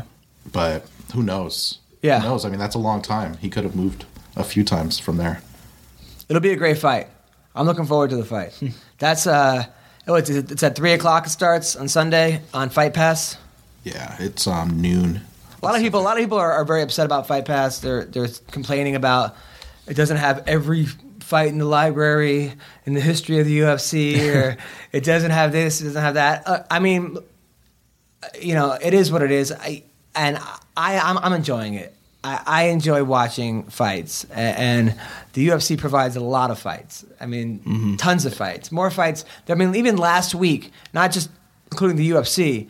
Do you know how many fights? Like literally, Thursday night there were fights. Uh, no, Friday night there were fights. There was the the, the Titan and the Bellator. And then Saturday morning there was the UFC. And Saturday night there was HBO uh, boxing. Uh, They were replaying the um, World Series of Fighting. There was so much World Series of Fighting on, TV. Friday night. Yeah. And then they were replaying it again. I mean, you could have no. Pretty soon, it's no just going to be 24 hour fighting. Like, it's just going to be a 24 hour. They're going to just have fights everywhere. Two guys in the bathroom fighting. I mean, I mean, there's fights. There's so many fights right now uh, that people. And I understand ten dollars a month is a lot of money for some people, and a lot of money for anybody. I mean, it's 120 bucks a year. Uh, it adds up. Yeah. It adds up. You know, As long as the quality of fights are are consistent, I mean, I think they'll they'll get their viewership. I think they will. Yeah. You know, I mean, they definitely did the whole coke dealer method of like, hey, I'm I'm, I'm going to give you some free coke for a while, and then I'm going to start charging you once you're hooked. I mean, that you know, they they but that's that was a good method. I think I think people are upset because WWE like did their fight pass. Uh, it's ten bucks, but you get all the pay per views or something. And I understand that, but I don't watch. I don't. Like, I can't even watch pro wrestling anymore. I, I I used to love pro wrestling when I was a kid when it was Jake the Snake and Ricky the Dragon Steamboat and all these you know Macho Man, Macho and Man. Hulk Hogan. But well, I don't know. I, I haven't really watched wrestling since I was twelve or thirteen, and it's hard to watch now knowing these guys would get the crap eaten out of them in MMA. It's Yeah. sort of Well, I think people were expecting CM Punk, you know, to to come over, and he was supposed to. I guess Raw was in Chicago. Yeah. Last night, and they were like, "Okay, we're going to find out if this this whole CM Punk thing's real." He didn't make an appearance, so now people are bubbling up again. I was watching Twitter. People say, "See, he didn't show up on Raw, so he must be serious about MMA." I'm like, "Come on, look. CM Punk like, has probably made more than a million dollars. He's not going to He's made a ton of money. and get his butt kicked. I know. It's not I to happen. you know, uh, it's not a good idea. I don't think he should. I don't know why he would want to. You know, compete in jiu-jitsu, great. If you if he comes to MMA, he's gonna get beat up. Yeah. I'm a big CM Punk fan, but Look at look at what happened with uh, Batista. I mean, Batista. You know, you can't get a more jacked human being than Batista. I, I've never seen anything like that before. And he fought a guy that looked like they found him in uh, I don't know where, and that guy almost won against Batista. was he like That- a cook from Denny's? or- Yeah, he looked like the cook from Denny's. One of bum fights. Yeah, I Yeah, mean, that's what it um, was, that, yeah. that guy did pretty well against Batista. It's just it's a different. There was a guy named uh, Sean O'Haire. Used to be two guys, Sean Stasiak and O'Haire, uh, and I think uh, he went over to pro. He went over to try it. He got killed. It's just it's not something you could. just It's pick up. real. It's real. There's so many ways to lose a fight. Some people don't understand. There's so many ways to lose. Even with, like even with boxing, I feel like MMA is a lot. It's harder to succeed than it is boxing, and not knocking boxing, but There's know, way more variables. way more variables. Absolutely, winning and losing. There's, there's way more ways to lose. And Did you watch the, MMA. the uh, Chavez fight? By the way, no, I didn't. Was a good fight. I didn't. Oh, uh, Brian Vera against Julio Cesar Chavez Jr. I heard it was a good fight though. yeah, It, it was a good fight. Chavez Jr. another guy who if he would just take this seriously. I know. He showed up 45 minutes before, before the boxing match. They didn't know where he was. He just shows up 45 minutes. Like, like what do you? What did you forget that you had a boxing match tonight? Did you ever watch like when you watch him training with Freddie Roach and Freddie's like, "Where's he at?" You know what I mean? Like, and I, I get it. You know, he's got you know Chavez Senior. He's got some big shoes to fill, but it's like, you oh, know, oh, he's like you- stoned and eating Cheerios. Yeah, like, you're you're you're having Cheetos on the couch. Like like you're you could be way. You know, I just feel like he, he has so much potential and. how many guys at the gym do you see like that? Where you're like, man, if this guy took it seriously, he could be really good. all the time. It's so common. I mean, every gym I go to, there's always a couple that you're like, man, this guy could be really good. But it's that mental fortitude, right? That Yeah, yeah. separates the, the champions from everybody else. Yeah. Or even the, the lower rung, Mm. right? Yeah, a lot of it really is just you, just the work ethic too. Like you know, so many guys they they'll come to Reign and they just want to they want to spar. They don't want to wrestle. They don't want to drill. And it's just like, well, you know, I, I get it, but you know, it. Some people are just not willing to do whatever. You're talking about uh, during the break, talking about Pat. Uh, someone called him Pat Frapp, which I think is the best. I think is the best nickname I've heard. Pat Frapp, uh, Pat Cummins, uh, and, and you were saying how even at the gym he is a monster. He's Mm-hmm. right. Yeah, no, he is. He's one of those guys. It's like it's it's hard to it's hard to like you know like you were talking about Mike Pyle. It's just it's hard to like see how good somebody's going to do in, in under the lights. You know what I'm saying? But you see in the room, you're like, man, this guy's unbelievable. But it's just it's a different world. You know what I mean? Lights, you got to be able to perform. No, I mean I have that problem with auditions sometimes, where I'll, I'll get a scene. And I'll do say my- something about uh, in bed or something? No, no, I'll do that with like I'll, I'll work with my acting coach for like three hours and Mm-hmm. all day, and I'm like, oh, I'm, I'm freaking Stanislavski here. I'm, I'm killing it, and, and then I get to the audition, and then my heart start pounding, and then I start thinking about stuff, and what if I don't get it, and how much money do I get for this, and uh, blah blah, and then before I know it, I'm completely out of it. And it's never, or it's not how it was, you know, comedy wise. I mean, there are times that, you know, I'll do a show in the middle of nowhere, and I'm, you'd think, uh, you know, oh my God, Adam is just destroying this room. But Yeah. then uh, I go to a conference sometimes, and then there's like a hundred. If I have a good set, I get a hundred grand, and if I don't, I get I lose money. And you start having those those thoughts, and I'm not thinking about what I should be thinking about, which is the joke or what I'm talking about. And I'm sure with fighting, it's probably. I mean, I can't imagine you go out there, you know, if you get your ass kicked, everyone's going to see it. You've been talking tons of smack. Uh, you, you, have a, an ACL injury or this injury or that injury, which, which your opponent doesn't know about, maybe he knows about. I mean, there's got to be so much pressure that goes into it, right? Yeah, no, there there there really is. It's just there's so many distractions. You know, what I mean, that's the biggest thing. There's so many distractions, whether it's you know money or relationships or people talking. You got all these, you know, you got the crowd. You, you have a lot of things to worry about, but all you got to focus on is like you know what I'm going to do.